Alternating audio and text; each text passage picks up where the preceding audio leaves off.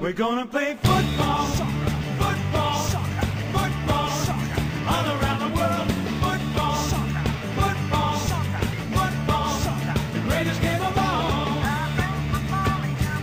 Zamíří ke schodům, ale rozmyslí si to. Otočí se a zeptá se. Říkala jste, že váš otec fandil Tottenhamu. Chtěla jsem vás poprosit, pokud by vás to neobtěžovalo, jestli byste mi mohla vysvětlit, co to znamená. Tutovka se napije piva ze skleničky. Posadí se na židli a pes si položí hlavu do klína. Když člověk fandí Tottenhamu, vždycky do toho dává víc lásky, než kolik dostává, řekne. Brit Marie si nezraněnou rukou sevře obvázané prsty. Zdá se jí, že mít rád fotbal je rozhodně trochu moc komplikované. Předpokládám, že jste tím chtěla říct, že to je špatný klub. Tutovce zacukají koutky. Tottenham je ten nejhorší druh špatného klubu. Protože je skoro dobrý. Furt to vypadá, že budou úžasný a tak doufáte. A furt je máte ráda a oni vymýšlejí další a další inovativní způsoby, jak vás klamat. Dámy a pánové, vážení posluchači, tohle byl úryvek z knihy Tady byla Brit Marie od eh, Frederika Bachmana a myslím si, že tenhle ten autor beletrie, velmi úspěšné v posledních letech, docela dobře ví, o čem píše. Tottenhamu jsme se v posledních zhruba tři čtvrtě roce nebo půl roce smáli, že dlouho vybírá trenéra, pak jsme obdivovali, že porazili City, že mají skvělý úvod do sezóny s tím původně nechtěným trenérem, pak trenéra odvolali, smáli jsme se jim, že zase toho trenéra nemají, pak jsme je obdivovali, že angažují trenérský ESO, který by možná chtěli Manchester United a útočí zase na top 4, pak jsme se jim smáli, že všechny jejich avizovaný přestupový cíle jim někdo vyfouk, a teď je zase obdivujeme, protože zase porazili Manchester City. Tak jaké to je být fanouškem Tottenhamu, Dany? No, je to úplně stejný jako v té knížce. Já tady byla Brit Marie zbožňu od té doby, co jsem to přečet prvně a tahle, tenhle, tenhle řádek nebo tahle, tenhle úryvek mi jako na mysli vytané častěji, než bych chtěl. Prostě jako každá, jako tak třikrát do týdne si říkáš, ještě, že tu knihu u sebe nemám, po někom bych ji musel hodit. Jako, jo takže už ji mám staženou v mobilu, abych, jako, abych neházel, protože mobil je drahší než knížka. A je to, je to přesně jak říkáš, no. Uh, vypadá to jednu chvíli dobře, pak prohrajeme třikrát za sebou, pak porazíme City, teď hrajeme s Burnley, Nik, nikdo neví, co se stane. Uh, jak říká můj oblíbený novinář Ali Gold, welcome to Tottenham Hotspur, the gift that keeps on giving. Já jsem ti právě chtěl poradit, aby si možná zvolil radši e-knihy, že to rozhodně bude bezpečnější pro tvé okolí. Uh, je to tady taky samozřejmě Vašek. Ahoj Vašku. Čau. A ty nám určitě řekneš, eh, co všechno budeme dneska probírat, protože zdaleka nejen to ten je člověk živ.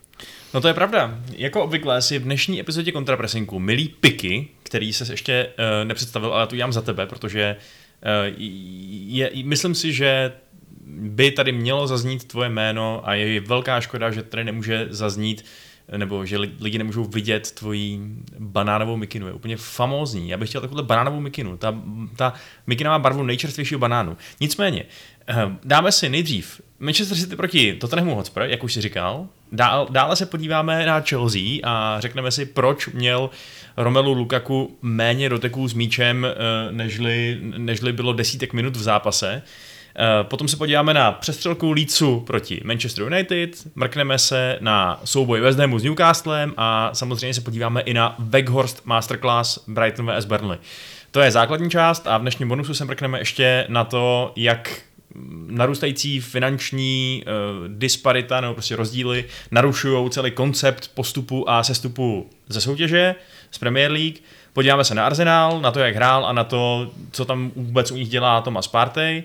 A mrkneme se samozřejmě i na Liverpool, protože jsme si možná mysleli, že závod o, o tituly u konce, ale on zjevně tak docela ještě není. Začneme ale u Tottenhamu a u dalšího slavného vítězství proti Manchesteru City. Ten zápas byl velice zajímavý, velice napínavý. Přinesl samozřejmě velkou radost Danemu, který teda v té době byl na zkouši, takže to pak jenom viděl ze záznamu, ale o to vlastně důkladněji si mohl uh, neskalený emocemi tu, hru, tu hru uh, vlastně proskoumat. A já samozřejmě musím začít od jednoho jména, a to je Harry Kane, logicky, protože to byl muž zápasu.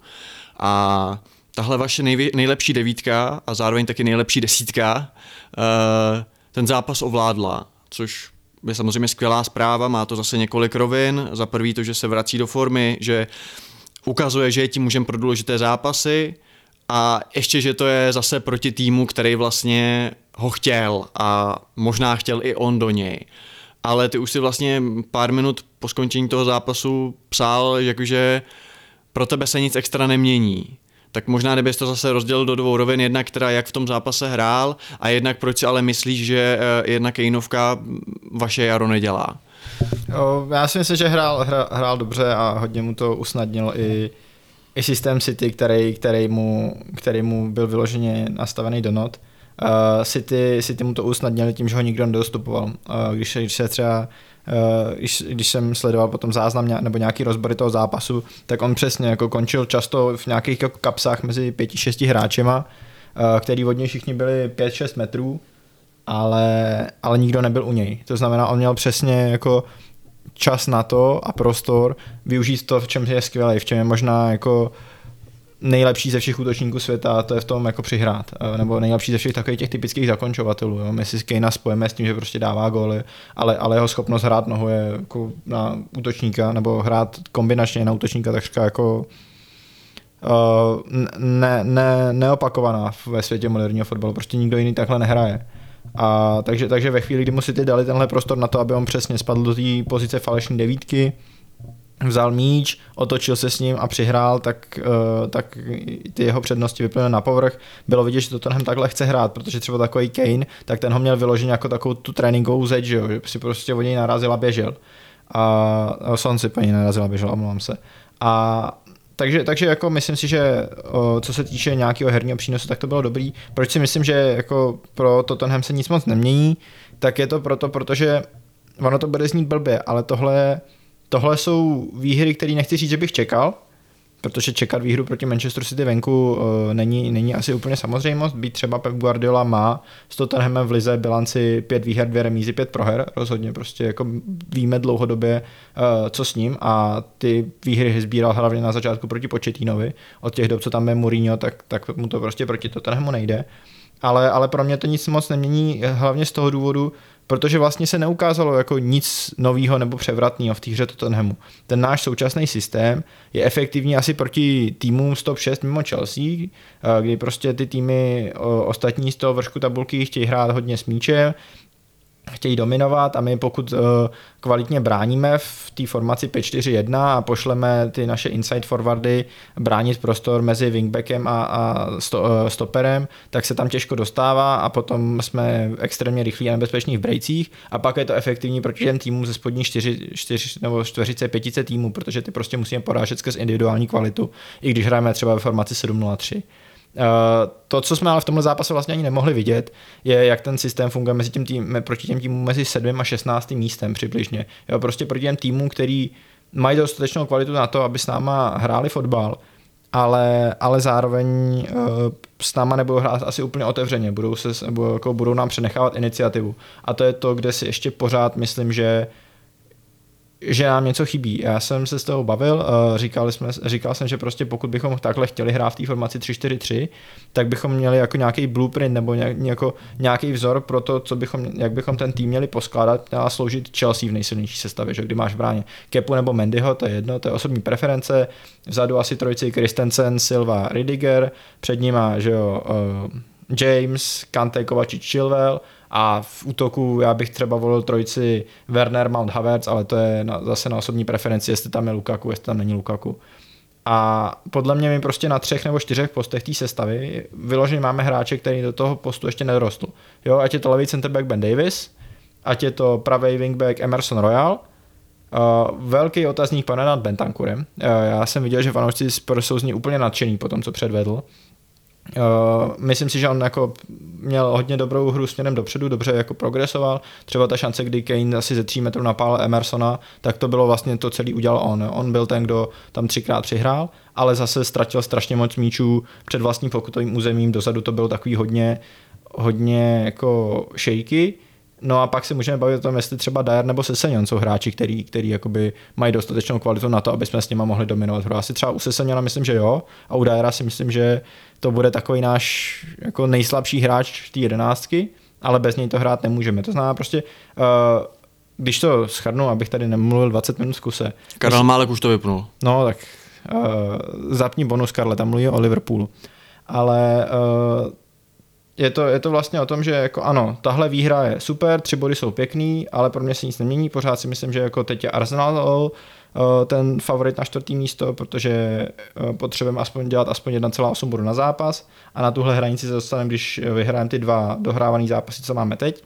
Takže když teď vyhrajeme ty dva zápasy, tak můžeme zapomenout na to, že jsme prohráli proti Wolverhamptonu a můžeme se znova bavit o tom, jestli top 4 ano nebo ne, ale prostě tohle je jenom, tohle je jenom náprava toho fuck upu, který jsme předvedli minulý týden a, a nic moc víc. Dvě věci mě pobavilo, když jsi říkal, že jako Menda, Mendy nebo Kepa je na osobní preferenci. Já jsem zrovna dneska zapnul video jednoho slovenského youtubera, kde se bavil o hráčích Chelsea. Řekl tam větu, uh, Menda, Mendy je lepší jako Kepa, o tom netreba diskutovat, to jsou fakty. Tak jsem to po tomhle tom faktu vypnul a šel jsem se dívat na doktora z hor. Ale možná, když to přetočíme na uh, Citizens, protože samozřejmě můžeme se bavit o tom, jestli vy jste hráli tak dobře nebo oni tak špatně, uh, jak podle tebe Guardiola přistoupil třeba z hlediska volby sestavy k tomuhle tomu zápasu?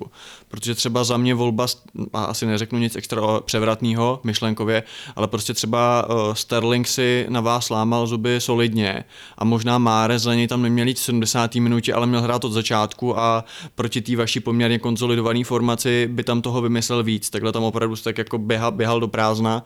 Tak uh, myslíš si, že Guardiola ten zápas uh, špatně špatně, špatně odhadl, nebo, nebo naopak Conte konečně někoho překoučoval, když jsme se o tom tak bavili, ať, ať už konečně někoho překoučuje, tak bylo to, bylo to tentokrát. Uh, myslím si, že, že to nebylo ani tak o personálním složení Manchester City, že jako ano, Sterling se tam trápil, mohl tam mít Mares dřív, ale že to bylo o hře jejich obrany, která hrála nesmírně vysoko, až naivně a ten prostor tam vyloženě vytvářela eh, proto, aby, aby Tottenham tyhle, tyhle situace tvořil. Jasně je naprosto nesmyslný, že Tottenham měl XG asi 0,33 na střelu, to je jako hodnota, eh, která, kterou jako nemusí už nikdy dosáhnout. Ale jako ta, to, ta defenzivní linie City tím, jakým způsobem hrála, tak si myslím, že, že k tomuhle přímo vybízela, že byli jako hodně zranitelní, že hodně vystupovali. Myslím si, že Ruben Dias odehrál jeden z nejhorších zápasů v dresu Manchester City. A co se týče hry dopředu, to je možná jako asi nejvíc eh, pozitivní bod celé té výhry, je, že si ty nehráli špatně, podle mě. Jo? Že, že nehráli špatně, a byť teda měli XG asi 2,3, z čehož samozřejmě 0,76 byla ta penalta po ruce Romera, tak, uh, tak jsem neměl pocit, že by jako měli 20 gólových šancí. Měl jsem pocit, že uh, relativně, tak jak moc můžeš mít zápas s Manchesterem City pod kontrolou, tak to ta naše obrana zvládala. Takže tam bylo spousta střel kolem vápna, Gundogan perfektně střílel, byla tam ještě určitě jedna šance, myslím si, že to byl Cancelo, kdo střílel, kdy předvedl Joris další výborný zákrok, ale, ale nebylo to tak, že bychom jako uh, 90 minut jako zuřivě bránili na pěti metrech a jenom čekali na ráno z milosti. Myslím si, že oba ty góly si ty padly víceméně z ničeho. A, a to je možná jako ta, ta pozitivní zpráva, že si ty nehráli špatně a ta naše obrana je dokázala relativně držet na dostřel. Vašku, myslíš si, že si Tottenham přece jen kromě tří bodů a dobrého pocitu může z toho zápasu něco odnést do budoucnosti? Uh, no tak jako jestli něco, tak uh, jednak to, že Kane je fakt uh, totální quarterback, to je úplně jako fakt uh, jeho schopnost se posunout do hloubky pole a rozdávat fakt nesmyslně přesný pasy a to ještě pod tlakem, jako z první, z otočky, naslepo v podstatě a fakt najít toho svého hráče. Jasně, uznám, že to, že to bylo hrozně tomu napomožený tím, že Manchester City absolutně nehrál pragmaticky. Jako přesně, my si děláme srandu z Guardioli, že, se, že občas overthinkuje nějaký, nějaký své taktické volby a proti nějakým konkrétním soupeřům třeba v nějakých důležitých uh, pohárových zápasech zkouší neortodoxní taktiky.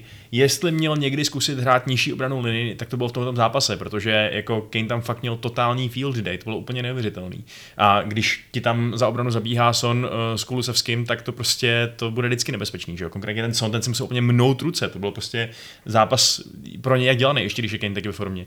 A uh, jinak zrovna ten, jako zaujal mě vlastně to, že Jasně, Bentancur dostal ty svoje záleží, jak moc zasloužený ovace za to, že převedl, dejme tomu, kompetentní výkon ve středu zálohy, ale uh, ten Kulusevský, já jsem od něj čekal spíš to, že jestli někdo z těch dvou bude takový jako přívěšek, někoho jsme potřebovali, tak jsme ho přivedli, protože Paratiči tam zná lidi, uh, tak to bude spíš on. A on se mi jevil jako velmi dobrý. Bentancur se ti zdál jako lepší posila papírově? Mhm, jo, jo. Fakt? No, to já jsem to ho- měl přesně naopak. Teda. Hotovější hráč prostě. Kulusevský je prostě jako, je to, je to ten talent, který se prosadil v té italské lize, uh, měl tu jednu svoji dobrou sezónu a pak v Juventusu to úplně, úplně jako zase tak moc nefungovalo, že jo? Tak jsem si říkal, OK, Bentancur má aspoň něco za sebou, prostě je relativně zkušený i na mezinárodní úrovni a tak.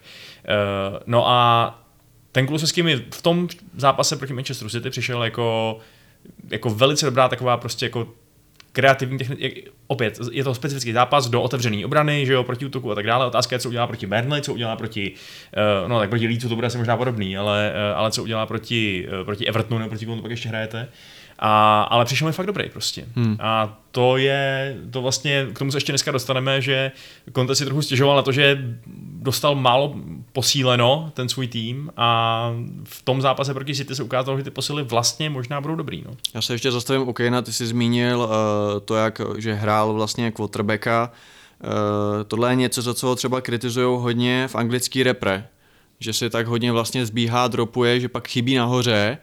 Uh, myslíš si, že tohle je něco, co do budoucna umí Conte nějak pořešit, protože logicky eh, když budeš mít Conte, eh, když budeš mít Kejna fakt jako na pozici někdy až téměř osmičky, když se někdy opravdu pro ty míče zabíhá hodně hluboko, tak uh, pak může chybět nahoře, ať už jako lákadlo na beky, ať už jako prostě hráč, targetman, který tam čeká na svoji příležitost. Uh, myslíš si, že prostě eh, Conte to vymyslí tak, aby, aby to nevadilo, aby právě se neobjevilo to, že dobře, my tady máme svého nejlepšího útočníka uh, jako ve dvou třetinách hřiště a pak prostě nám třeba chybí ve vápně v určitý, mom, v určitý momentu. Jako u těch eh, velmi multitalentovaných hráčů jde přesně o to, kdy, v jakém momentu, v jakém zápase se rozhodneš maximalizovat kterou jejich silnou stránku. A proti Manchesteru City mi- dává úplný smysl uh, i varianta, že prostě Kane si zbíhá ke stoperům, přebírá míče a, a jako přesně zkouší rozjíždět nějaký, uh, nějaký uh, průnikový přihrávky pro ty rychlí hráče, což jako rychlost není úplně to, v čem by on vynikal. A proti Burnley naopak mu tohle to přesně řekne, že to nedělá a necháš ho, ať využívá svoje jiný silné stránky, to znamená ten svůj poaching instinct, to, že je smrtící ve vápně. I když teda samozřejmě je třeba podotknout, že jeho vítězný gol byl úplně typický, jako útočnický gol ve vápně, že jo, hlavička z malého vápna, takže, eh, takže to nebylo úplně tak, že by fungoval jenom jako distributor, konec konců dal ty dva góly. No. A asi možná k té věci, která tady už byla zmíněna, Conte si trochu naplav, napravil možná u fanoušků reputaci tou výhrou, nicméně eh, předtím v týdnu je pěkně naštval jedním svým výrokem, který dokonce naštval i mě. A to je jako vidět, že to je opravdu jako super kravina, když to naštve i mě, když nejsem fanoušek Tottenhamu. Posílal jsem to, to bylo někdy v jednu v noci, když to, vyšlo přepis z nějaký tiskovky pro, nebo rozhovoru pro Sky, já jsem to posílal danému, to se snad dělá srandu, on říkal, no teď ti to jdu posílat, to je hrozný, kdy on řekl, jenom pokud jste to třeba nezachytili, že řekl, nebo jenom abychom vás uvedli do situace. V létě a v zimě to ten opustili čtyři hráči, že jo. Vlastně tři středáci de facto Deadwood, nechci se teď bavit o tom, jestli Los- je Deadwood nebo platný hráč, ale prostě v konto očích to je Deadwood. A Brian Hill, což je mladík, který potřebuje hrát a v Tottenhamu by tu šanci evidentně nedostal. Vlastně nikdy nestartoval zápas za vás v lize, že jo. A přišli teda Bentancur a Kuluševsky dvě vysněný posily, jestli Conteho vysněný nebo Paratičo vysněný, who knows, ale prostě přišli. A Conte řekl teda úplně jako fantastickou větu, že vlastně no ale matematika je jednoduchá, čtyři hráči odešli dva, přišli, to je minus dva, takže jsme vlastně oslabili. A jak se říkal i vlastně Ali Gold z Football London, což je jinak jako velký kon- kontefil, tak říkal jako hele, ale to je trochu jako blbost. A mně skutečně tohle přišlo už jako, jako trolling, jo, a když se k tomu přidají takové ty různé výroky, Ať už z minulosti, kdy vám on skoro po každý tiskovce říkal, hele, s tímhletým týmem, jako ten prostě dělal Tottenham víc nerelevantní, než Tottenham skutečně nerelevantní a teď taky přidal něco, myslím o nějaký mid-table, jakože tým prostě ze středu tabulky, neznám přesnou formulaci, ale prostě rozhodně nic, co bych jako fanoušek Tottenhamu chtěl slyšet. Samozřejmě, teď si to zase trochu spravil, že říkal, že prostě skvělá kupa chlapů a bezvadná parta, jste všichni úžasní.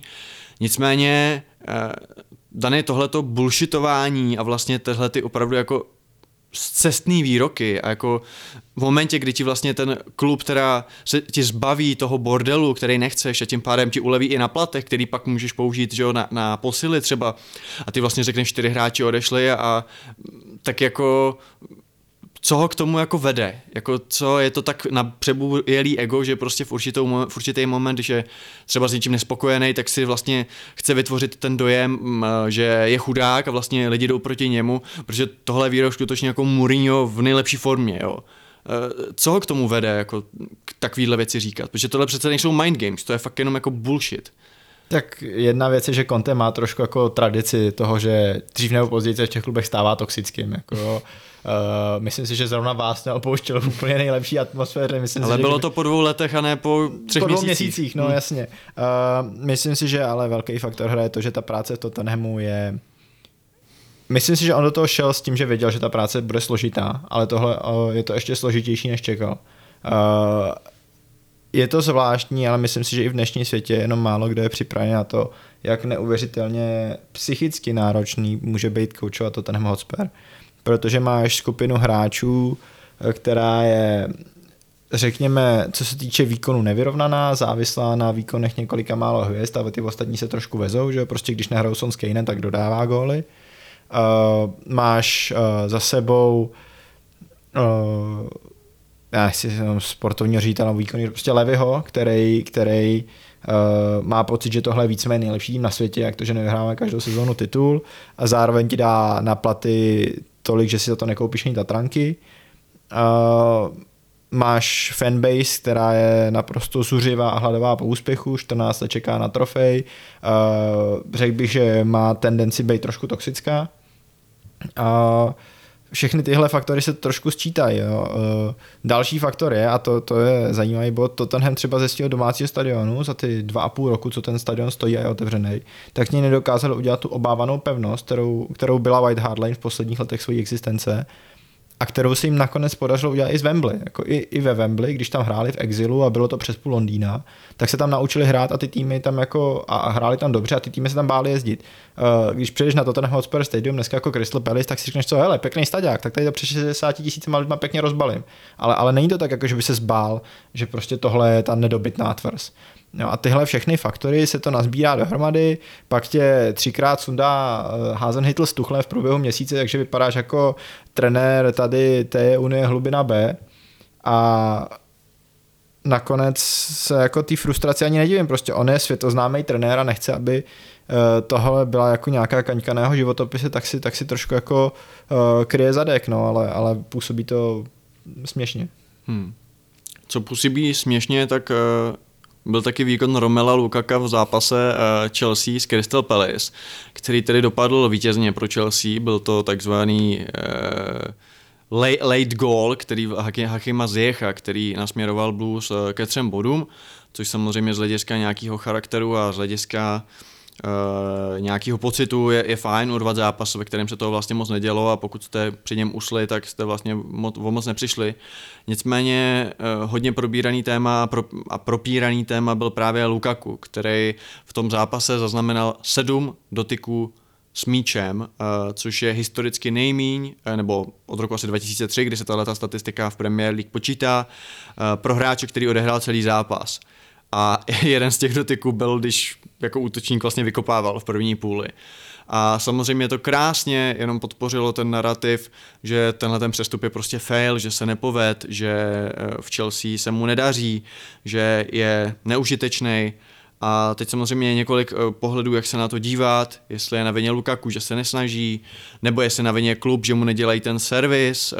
Vašku, kdyby si měl trochu se přiklonit na tu jednu stranu, tak jestli opravdu je to tak, že Lukaka neumí Chelsea využít, co znamená, může za to Tuchl, anebo Lukaku prostě do toho nedává tolik, kolik by měl a co se očekává vzhledem k jeho platu, vzhledem k jeho renomé a prostě vzhledem k tomu, s čím přicházel, jako ten poslední chybějící dílek skládačky. Teď jsme se bavili o tom, že Chelsea má super tým a chybí jim jenom přesně takovýhle hráč. Tak uh, koho viníš víc? Takhle, konkrétně z hlediska tohohle toho fakt bizarního zápasu, ve kterém, jak říkáš, měl sedm doteků s míčem, z toho měl v první půli dva, že jo, takže to prostě to je fakt naprostý bizar. a, a jeden byl ten výkop, takže... Hmm. Takže on byl fakt úplně neviditelný. Uh, tak jako mně přijde, že pokud, uh, pokud seš hráč, kterýho ta hra takhle míjí a není to z důvodu, že třeba dejme tomu děláš skvělý náběhy a tím pádem trháš obranu a vidíš, že tomu tvýmu týmu to totálně pomáhá, protože to se nedělo, že jo. Chelsea eh, nebyla nějak jako extra nebezpečná, že by si říkal, aha, tak ta, ta, ta, ta, ta pardon, taktika s Lukakem jako falešným hráčem eh, funguje skvěle, tak to nebylo. Tak eh, No on zatím skutečně jako falešný hráč vypadá v momentě, když přijde za 90 milionů nebo za 100 a má 7 doteků s míčem, tak je to jako když je to někdo Jasně, jiný. no. Jako, víš co, mo- mohla by to být situace, že prostě nějaký tady uh, stínoví hráči, který mají za úkol svým pohybem prostě narušovat obranu soupeře, můžou mít málo doteku s míčem a stejně hrát dobře. Fajn. Ale když jsi v situaci, jako je Lukaku a uh, měl bys být nějaký ten jako fokální bod toho útoku, měl bys prostě pomáhat, udržet ty míče, pomoct tomu týmu, otevřít se při hrávce nahoru a tak dále, eh, tak eh, já úplně nesouhlasím s tou analýzou třeba v Match of the Day, kde vlastně téměř jediný cíl uh, toho té kritiky byl zbytek týmu v podstatě. Jo? Mm-hmm. Neumějí využít Lukaka, neuměli mm. ho najít, neuměli mu přihrát. Dobře, OK, asi tam možná nebyla nějaká kompatibilita, o který mluví, ale to prostě funguje i na opačnou stranu.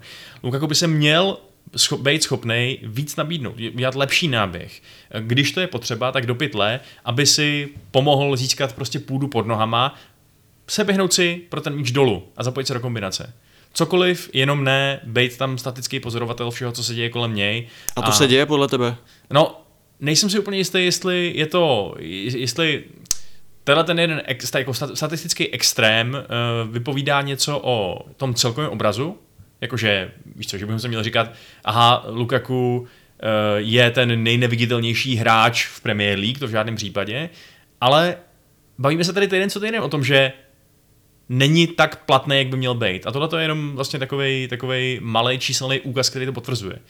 A zazněl názor, myslím, že to bylo dokonce právě v tom eh, pořadu BBC, že po sezóně tady nebude buď Lukaku nebo Tuchel. A jestli bych, co by fanoušek Chelsea, se chtěl jednoho z nich bavit, tak, zbavit, tak to bude prostě Lukaku. Ať, ať, stá, ať stál kolik chtěl peněz prostě. Tak já si myslím, že jakýkoliv fanoušek Chelsea, kdyby řekl něco jiného, tak je blázen a je zralej na uh, odvoz někam uh, chocholouškem, ale možná přece jenom ještě teď řeknu takovou malou jako věc ve prospěch Lukáka. Jak si třeba myslíš, že chybí a právě jak moc škodí hře Lukáka to, že chybí uh, dlouhodobě Jamesa Chilwell, protože uh, Chelsea už trochu najela do takového Liverpool módu, že vlastně hlavní kreativní silou jsou uh, krajní beci, případně wingbeci tak byť Marco Alonso taky umí dát pěkný center, jako byť je předtím třeba celý zápas neviditelný, nicméně to, že tyhle dva opravdu top class hráči nejsou. A Jorginho nebo Havertz prostě nejsou kreativní mozky, který mu tam budou dávat jednu průnikovku za druhou, tak uh, není, není přece jenom třeba absence těle těch dvou důležitých hráčů důvodem, proč prostě se k němu ty balony nedostanou, aby je tam uklízel. Ale mm, je to určitě část toho důvodu. Já jsem čekal, kdo, kdo to tady zmíní, protože to je, myslím, docela očividný v tom, že eh, jakkoliv Lukaku není jenom nějaký kladivo do vápna, jakmile to prostě není zatlouka, jakkoliv to není zatloukač centrů hlavou uh, do sítě, má prostě spoustu jiných kvalit, tak zároveň se ta jeho fyzická dominance ve vápně uh, taky počítá mezi jeho, mezi jeho silné stránky. A když se podíváš na to, jak Chelsea hrála prostě třeba, nejenom teď, ale obecně, když ti nalevo hraje ten Malangsar, což je teda zjevně momentální odpověď, odpověď Tuchela na tu krizi na leftbacku, nebo respektive na toho zraněného Chilvela, tak uh, on prostě má spíš tendenci být takový invertovaný, že jo? Být prostě takový jako chodit doprostřed. Je to stoper. Uh, je, přesně je to stoper. Je No, mnohdy komf- hrajeme se čtyřmi stopery v obraně. Přesně je evidentně komfortnější prostě uprostřed hřiště než vyloženě u liney, že by tam jako bombil, uh, overlapoval a sypal tam centry. A on konec konců zařídil pár pěkných šancí, že jo. Minimálně ta, ta Kanteho velká šance, jak, jak trefil přímo golmana, byla podle mě za, uh, za Malangem Sárem. Takže já neříkám, že to je špatně, ale je to určitě něco, co pro Lukaku a není úplně ideální. Takže jako OK, možná je to teda pro něj tady nějaká útěcha nebo, nebo no, obhajoba, nebo co já vím, ale otázka je, jestli je to potom dost vícedimenzální útočník, jestli teda potřebujete wingbacky, aby mohl, aby mohl fungovat efektivně. No. Dane, já ti přečtu jeden názor uh, ze článku Liama Tumeho, který zase je trochu ve prospěch Lukaka, protože já to pak chci otočit a pořádně něj pustit. Tak nejprve jeďme tu, tu hezkou notu do toho hodného poldy. It was striking just how many times his sharper movements were either ignored or simply not seen by his teammates. Jinými slovy přesně, jsem tady, posílejte mi míče, jsem ochoten, připraven dávat 100 gólů, ale ten míč mi nikdo nepošle, mám tady skvělé pohyby, skvěle se nabízím a nikdo prostě si mě nevšímá.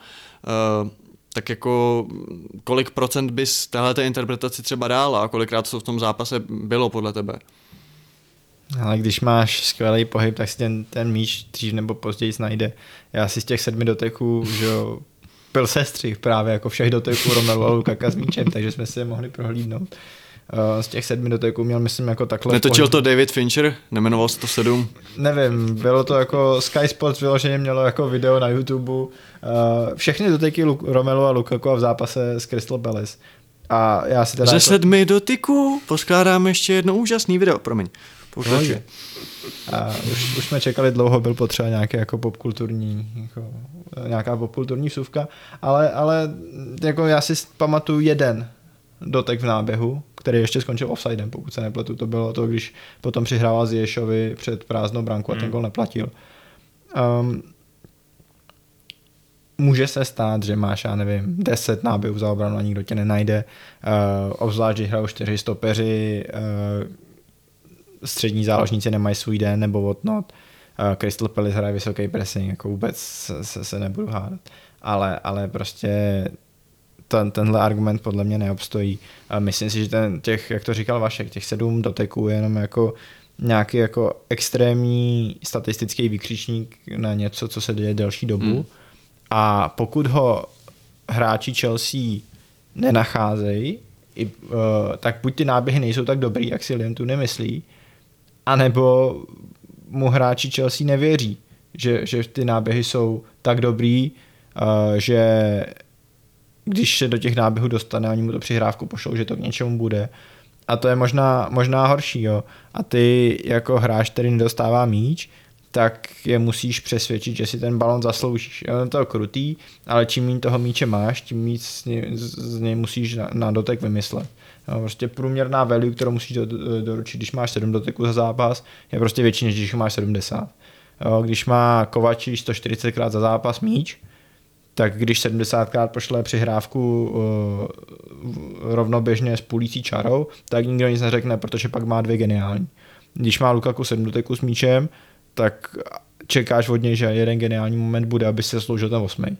Uh, a, a podle mě Lukaku ale s tímhle musí počítat. Teď i Kane v tom zápase, který jsme teď jako opivovali, že to byl možná nejlepší výkon středního útočníka v celé sezóně Premier League, tak měl 37 doteků s míčem. To není nic extra.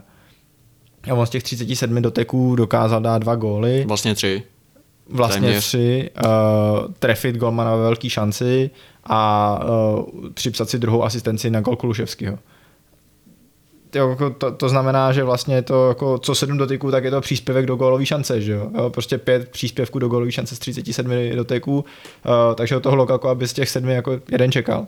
Ono on- se dá skoro říct, že možná úloha uh, top hroťáka v top klubu je podobný jako top golmana v top Ano. klubu, že jo? Taky prostě na tebe jde třeba jedna střela, ale prostě očekává se, že ji chytíš, že jo? Prostě nemusíš, nemůžeš čekat, že těch šancí bude hrozně moc. Jo a je to přesně tak, jako jasně jsou zápasy, kdy dostaneš těch míčů 40 do vápna a třikrát jako rozvlníš síť, pětkrát trefíš golmana, dvanáctkrát netrefíš bránu a ještě pořád máš skvělý zápas. Ale pak přijdou zápasy, ve kterých máš málo doteků s míčem, uh, ve kterých to třeba ani nemusí být tvoje vina, ale teda dva doteky za první poločas tím, že jednou jako rozehraješ uh, balon, to znamená, že prostě fakt celý první poločas nehrál.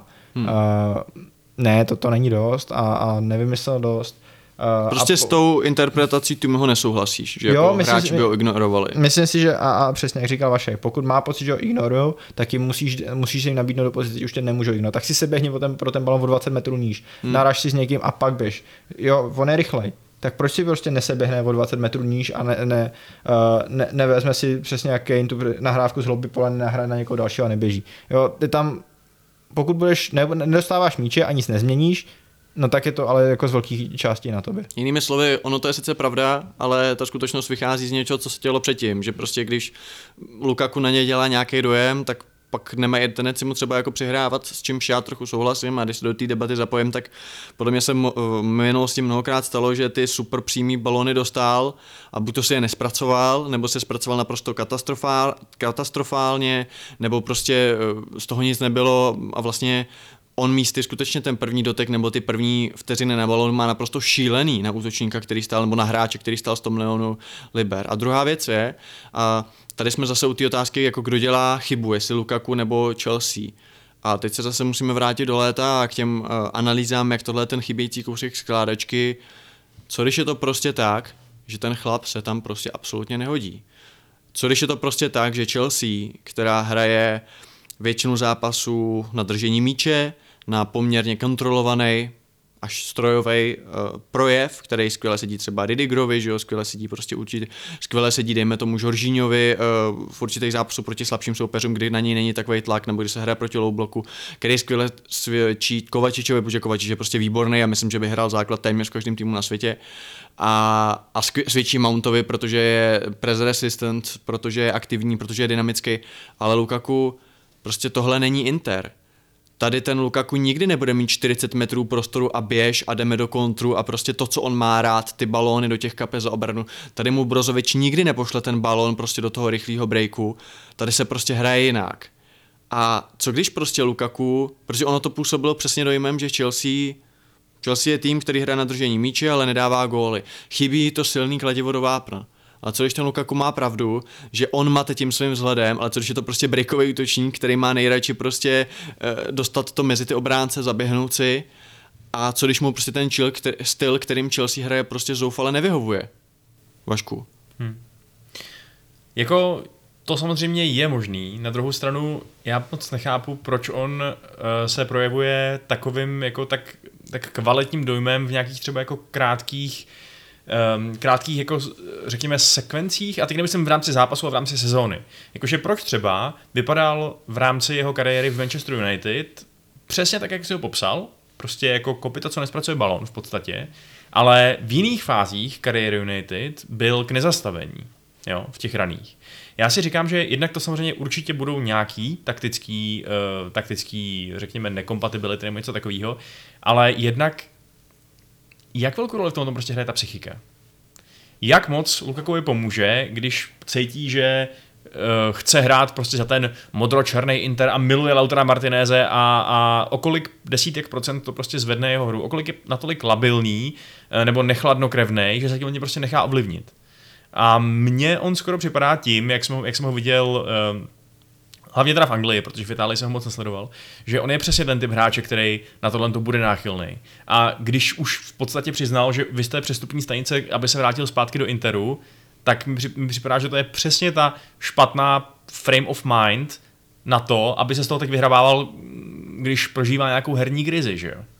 Hmm. která se samozřejmě pojí i s tím, že se na něj všichni trefujou, že, uh, že prostě mu, on musí vnímat ten šum v těch médiích, že půlka lidí ho odepisuje a říká, že po sezóně je pryč, což taky určitě nepomáhá. Takže já myslím, že to bude kombinace faktorů, no. Hmm. Psychika a taktika. Já si myslím, že uh, určitě i lepší útočníci třeba ve svém primu než Lukaku se dokázali někde neprosadit. Vzpomeň, vzpomeňme si třeba na Zlatana v Barceloně. Prostě někdy se stane, že ti ten styl prostě nesedí. Ale já souhlasím s tím, že on podle mě proto nedělá dost. Že on prostě nezatne zuby, nesnaží se přizpůsobit a přesně jak říkáš, jako příliš snadno je v tom zápasu neviditelný, příliš snadno se nechá otrávit. A samozřejmě ty jeho názory eh, v médiích nebo nějaký projevy, samozřejmě ten silvestrovský rozhovor nebo na Silvestra zveřejněný rozhovor, to byl jako vrchol všeho, ale on i třeba den před finále mistrovství světa klubu si dal na uh, sociální sítě nějakou message ve stylu, jakože when you try to force it, it doesn't work, což zase všichni teď řešili, jakože jestli to je jako natuchla, že ho špatně využívá. Prostě já budu mluvit za sebe, já jsem toho hráče už jako odepsal. Jako já ho nechci v tom klubu, jasně je tam, bude tam, to je jasná situace, ale jako nefandím mu, jemu osobně, jako samozřejmě přeju si, aby, se dával, aby dával goly za Chelsea, ale nevěřím mu a tohle bohužel si jako nerad přihřel polívčičku, když jsem tady říkal v srpnu, že, nebo v červenci, že tomu přestupu moc nevěřím, že prostě se mi to nezdá. Tak jak rád bych se spletl a jak rád bych řekl, že jsem vůl, ale bohužel v tomhle tom vůl nejsem, v tomhle tom se to prostě potvrdilo. A upřímně řečeno, kdyby Juventus, který se tak nabízí asi jediný, neudělal Vlahoviče a chtěl Lukaka teď v lednu třeba nebo v červnu a dal nám za něj 75 mega, v minutě bych ho tam dovez, jo. Hmm. A já si myslím, že pro ně by to třeba mohlo dávat smysl ve snaze vrátit se na vrchol, oslabit Inter, že jo, v Itálii se mu líbí, Teď nebudu řešit, jako jak hraje Max Allegri, jestli by se tam hodil, jestli by mu tam měl kdo dávat průnikovky jako Brozovič, jestli by tam měl partě, jestli by si hrál s Debalou, to teď nejsme, nejsme podcast o sérii A a prostě nebudeme si hrát odborníky na pět soutěží, ale jako já bych to prostě bral i za cenu toho, že uh, v tom, v tom účetnictví by nám to vyšlo jako negativně, o nějakých třeba 15 milionů, 20 milionů bych řekl, to je jedno, to je jeden drink water, jo, to jako, a radši bych řekl, dobře, pojďme to zkusit s Havercem, pojďme to zkusit s Brochou, který si tu šanci zaslouží, pojďme přivést někoho, kdo může hrát eh, křídlo, hroťáka,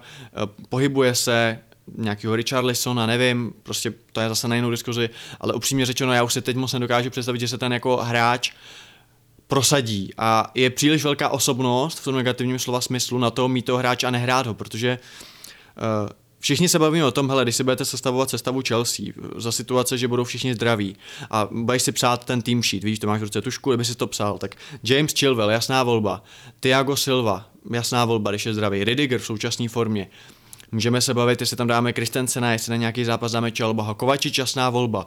Pak eh, z hlediska přístupu k zápasu, jestli tam dáme Kantého, třeba proti Realu Madrid v Lize mistrů, že jo, kde on předvede vždycky ten velký výkon, nebo proti nějakému Noriči uh, Watfordu dáme tam Jorginha. Ale z té top trojky jako ta top trojka vždycky budeš vyplňovat až nakonec, protože nebudeš vědět moc, koho tam dát z těch asi osmi hráčů. Tak jako takový číslo jedna je jakoby Mount, protože dlouhodobě předvádí nejlepší výkony, je to Chelsea boy, uh, víš, že jakoby i když se mu třeba nebude dařit, tak tam jako nechá všechno, na rozdíl třeba od Pulišiče nebo Zjecha, tak víš, že on tam nechá to všechno, když to řeknu jako největší kliše. Ale jinak jako nevíš. A i když ten Mount třeba dva zápasy nebude hrát, nebo tři, tak jako on to kousne a fanoušci to nebudou zas tak řešit. Jo, tak teď hraje prostě Zjech v pohodě, jako Mount se nestřílí. A když nebudeš hrát tři zápasy za sebou Lukaka, tak to si píš, že se to bude řešit. To je aféra, no. Jako přesně tak. Představ si, že čtyři zápasy po sobě nastoupí trojice Havert, Mount, Werner. Tak prostě a teď budou, teď to Sky nebo BT půlku záběru na lavičku bude na Jo, to, jo, aby jo, Kroma, jo. jak tam sedí v nějaký té kapuci nasranej. Jo, prostě bude to aféra. Je to jak nehrát Ronalda. Byť samozřejmě tam je to ještě jako, že Ronaldo je větší, větší hráč samozřejmě, ale v momentě, kdy si kupuješ takového hráče a v tom možná bylo byla výhoda, dokud jsme tam toho no dokud jsme tam měli v uvozovkách no namey. Nebo ne no name, jsou to skvělí hráči, ale rozumíme si. Prostě, mm. když Pulič chvíli nehraje v pohodě. Uh, kdyby tam teď přišel Brocha, no tak taky, tak jako někdy hraje, někdy ne. I ten Žiru už byl smířený s tím, že uh, prostě jako už je spíš ten mazák, ten člověk do určitých typů zápasů, ten člověk na poslední 20 minut. Vem si, že relativně aféra bylo z toho, jak Tuchel odepsal Abrahama. A to Abraham je úplně jiný man z hlediska nějakého životopisu, jako t- měl za sebou druhou, měl druhou sezónu v Anglii. Ale Lukaku přišel do Anglie, do Chelsea, za prvé jako chybějící díl skládačky, prostě opravdu ten poslední Avenger, se kterým vyhrajeme úplně všechno. Za druhý za strašný prachy, ale dobře, ale hlavně jako nejlepší hráč Interu, který dovedl na vrchol. Protože on v tom Interu, já jsem shodou okolností ten Inter docela sledoval, on skutečně byl jejich nejlepší hráč. To nebylo jenom, že tam sypal góly, on skutečně byl, on se tam zlepšil jako hráč za ty dvě sezóny neskutečně. Takže představa, že teď čtyři zápasy po sobě nenastoupí, to budou takové tiskovky, že Tuchel, strašně inteligentní člověk, ale byl bych strašně zvědavý na to, jak to zvládne. Takže já, když říkáš v létě, že by měl někdo odejít, já bych ho prodal.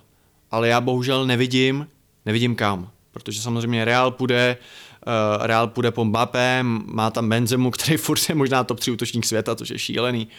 A jestli PSG třeba, jo, kdyby prostě Mbappé odešel, tak by si řekli, zkusíme hrát Neymar, Uh, nevím, jako peníze na něj mají, ale upřímně jako nemáme kam ho udat, jo.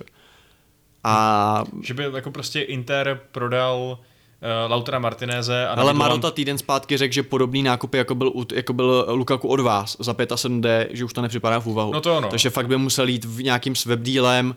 A, a kdyby dali třeba Pade, a tak... když říkáš za eh, Lautara Martineze, to by on už zase nepřijal, protože chce hrát s Lautárem. No že? to ano. Za, nevím, ale prostě je to fakt hrozná situace. Jako, fakt je to, je to takový John Tavares prostě v Torontu, jo. Jako prostě máš hráče s šíleným cap hitem, s šíleným očekáváním, který prostě musí hrát toho prvního centra. A teď vidíš, že jako to není ono. A já mu nechci upírat, že v nějakých zápasech zahrál dobře, že dal důležitý góly, ale rozhodně ten jeho přínos zatím není takovej. A jako Lukaku nebo Tuchel takovou otázku nikdo ani nemůže položit vážně přece. Hm? Máš Jo. tomu něco, Dany? No, jenom vlastně asi jenom jedno. A to, že je až, až komický, že prostě Lukaku jako typický breakový útočník přišel do jednoho asi ze tří týmů světa, který v 3-4-3 nehraje na breaky. Hraje, že? pořič, hraje possession. Přesně jasně. tak, jako jo. My jsme se o tom bavili, tak jako ty, ty Koho jsme říkali Brighton a... Brighton a Řím pod Fonsekou. Jo. Jako.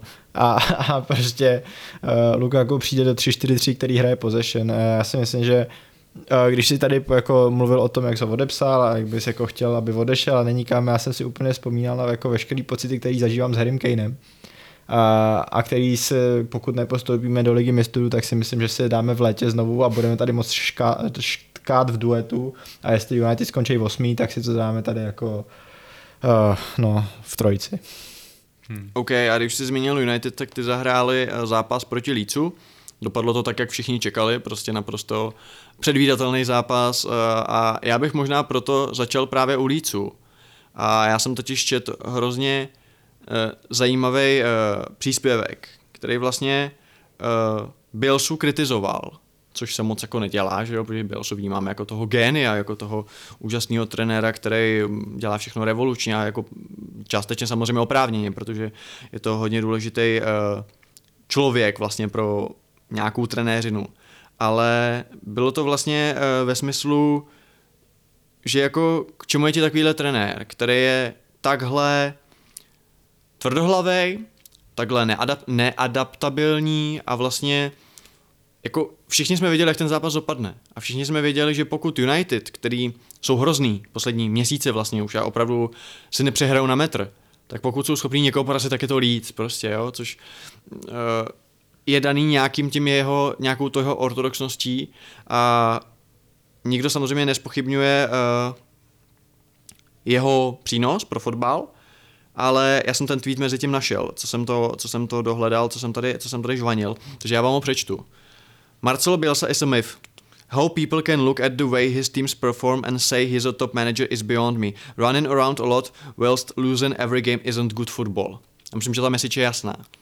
A Vašku, jak ty se třeba na tohle to díváš? Protože jedna věc je obdivovat vizionáře, obdivovat někoho, že má ten plán A a má ho vycizelovaný, že by o něm mohl mluvit hodiny.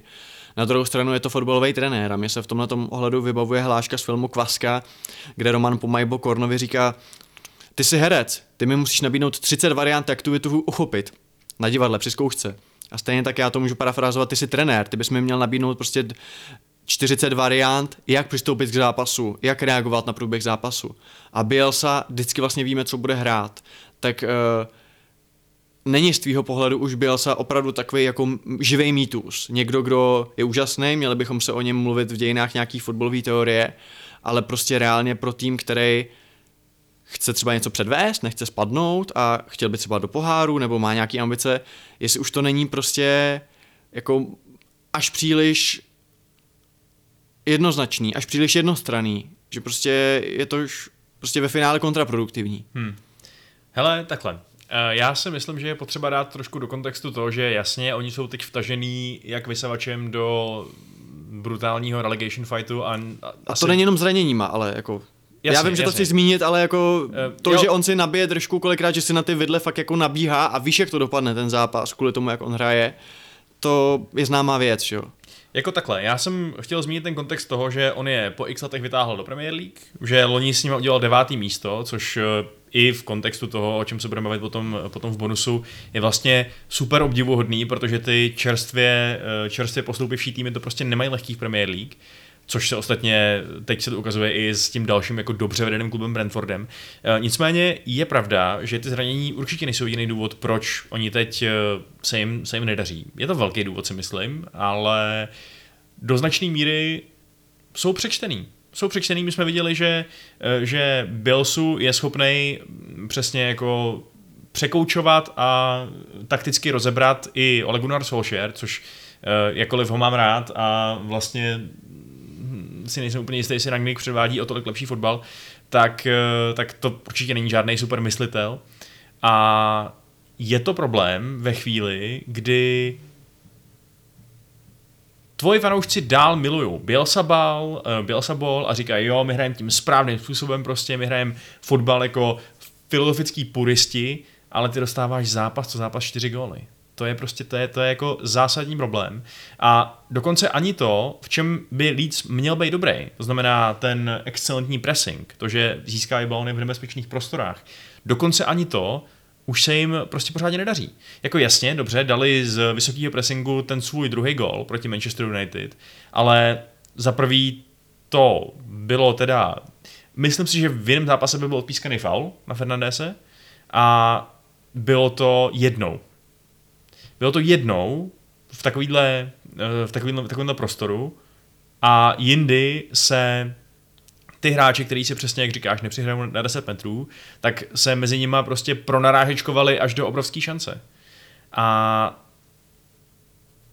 jakmile seš v této situaci a ten plán B ze sebe ne- nevy, uh, nevydoluješ, tak je to problém. Přitom, přitom, my jsme viděli evoluci Bielsy. My jsme viděli, že on těsně po postupu hrál nějaký extra agresivní fotbal a pak ho trošku stáhnul a oni přestali dostávat tolik gólů. Ale je otázka, jestli je schopný se adaptovat prostě dost, no. A jestli spadnou, tak on odejde a otázka je, za jak dlouho uvidíme zpátky. Takže to je riziko, které musí počítat i ty majitele. Já ti položím jinou otázku. Kdyby zítra Bielsa skončil, tak eh, který klub, že to je taky dobrý jako takový indikátor jako kvality trenéra, kdo po něm skočí v momentě, když má, když má volno, když je na pracáku. Který tým z top 5 lig by podle tebe Bielsu chtěl?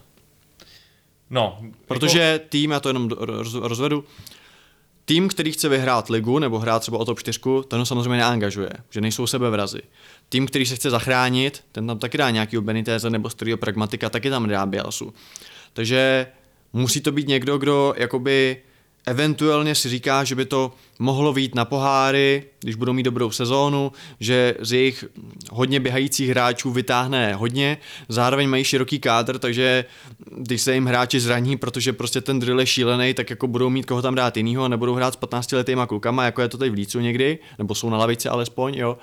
Uh, a zároveň budou dostatečně daleko od sestupu. Což jako je otázka, kdo třeba v Premier League je dostatečně daleko od sestupu, že jo. Protože jako de facto Crystal Palace, teď se o nich bavíme, jak Věra to pozvedl k výšinám, ale před sezónou je mnozí typovali na sestup. Hmm. Takže zítra byl se oznámí, končím v Lícu a zároveň řekne, čekám nabídky. Hmm. Tak který tým z top 5 uh, lig ho bude chtít? Ale já ani nemusím asi opouštět Anglii. Já si myslím, že, že bych řekl Aston Villa. Protože tam se začíná ob- objevovat uh, efekt toho, že ten Gerardův úvodní bounce teď hodně rychle vyprchává, uh, vyšumuje jako stará sodovka a jestli oni budou mít ještě dalších, dejme tomu 6-7 špatných zápasů, tak si myslím, že ta jeho pozice vůbec není zaručená, že ho, že ho nevyrazej.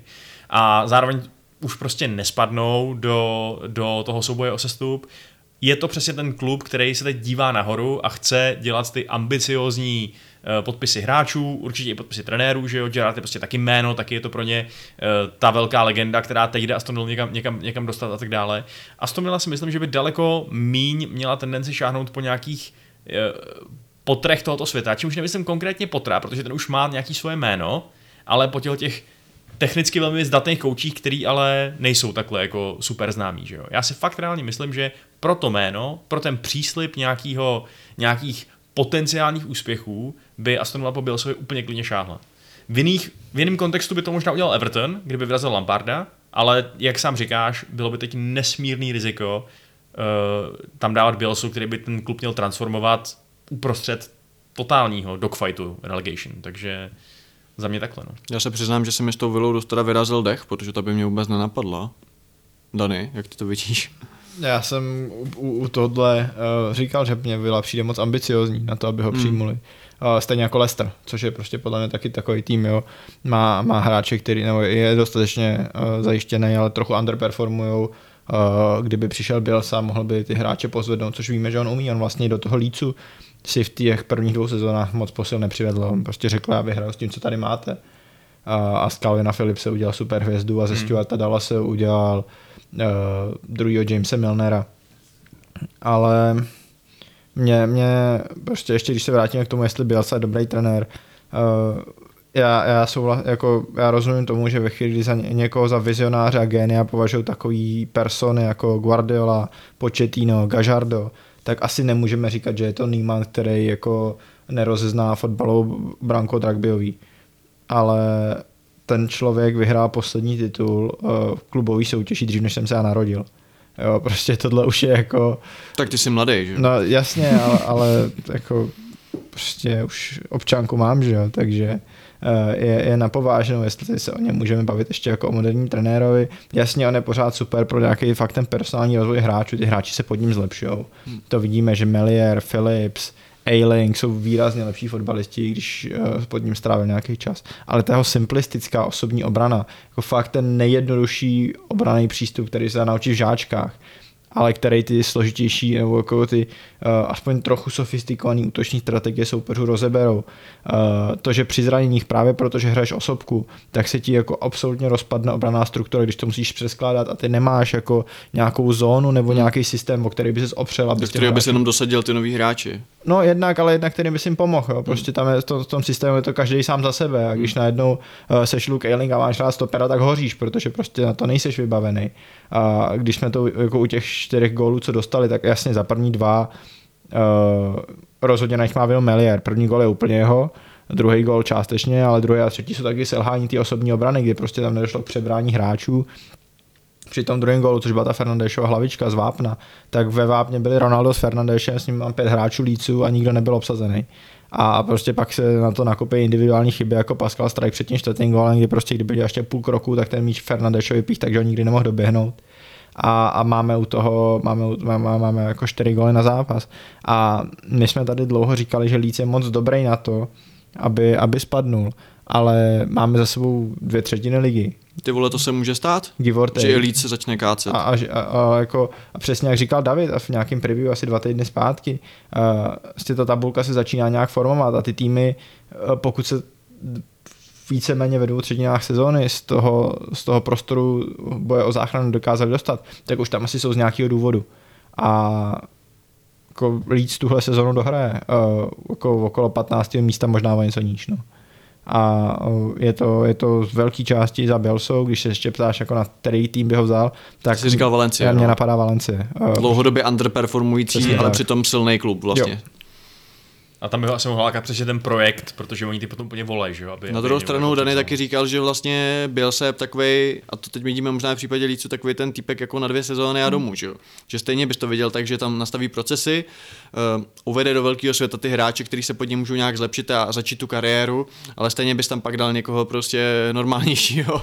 Jo, tak uh, teď, teď je fakt snad jako první tým, kde je díl než dvě sezóny, že jo? Hmm. v Evropě minimálně. On byl, V Marseille byl dva dny, ne? uh, v Láciu byl dva dny, Jo, v Vydržel sezónu. Hmm.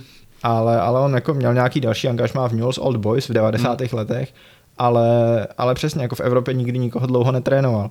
A je možný, že, že ta jeho aura vyprchá, najít je mu přesně skoro 70, jako eh, nebuďme na něj možná přísnější, než, než by bylo Už je to taky potřeba. old boy. Je to taky old boy, jako říkali jsme, když, když, když jsem tady seděl a bavili jsme se o tom, že Hau má energický tréninkový session po tom, co odešel Bruce, tak říkám, no jo, ale Bruce je 60, Hau je 40, byl sobě skoro 70, mluví přes uh, překladatele, Uh, taky to jako není pro ně jednoduchý setup a je tam čtvrtou sezónu, jako to už je už, už i mladší a energičtější a mý sveřepí trenéři se po třech a půl sezónách vyčerpali.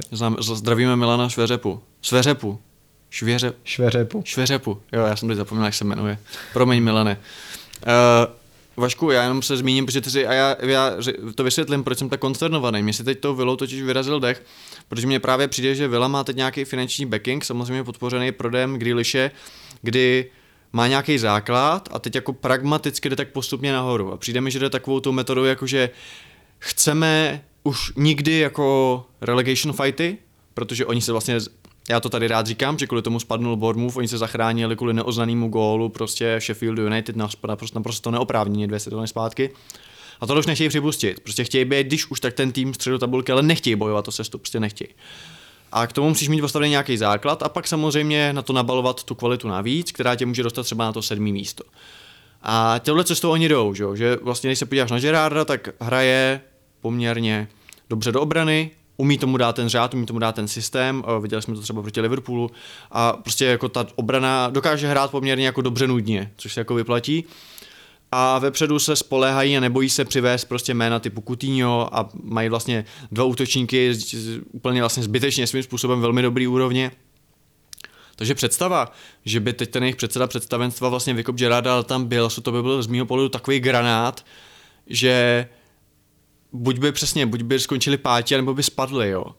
A já nevím, jako možná by v Douglasu Luisovi objevil nějaký dávný kvality a prostě, jako, nevím, já si prostě myslím, že skutečně dobře, přesně Valencie, protože La Liga je špatná liga a teď už, že víš, že jako nespadne, jo? že fakt jako mm, ty týmy ze spolu tabulky jsou špatní, možná někdo v Itálii, nějaký Řím, kdyby po Mourinhovi zase se rozhodli obrátit kormidlo o 180 stupňů, ale že by ho třeba z Anglie někdo chtěl.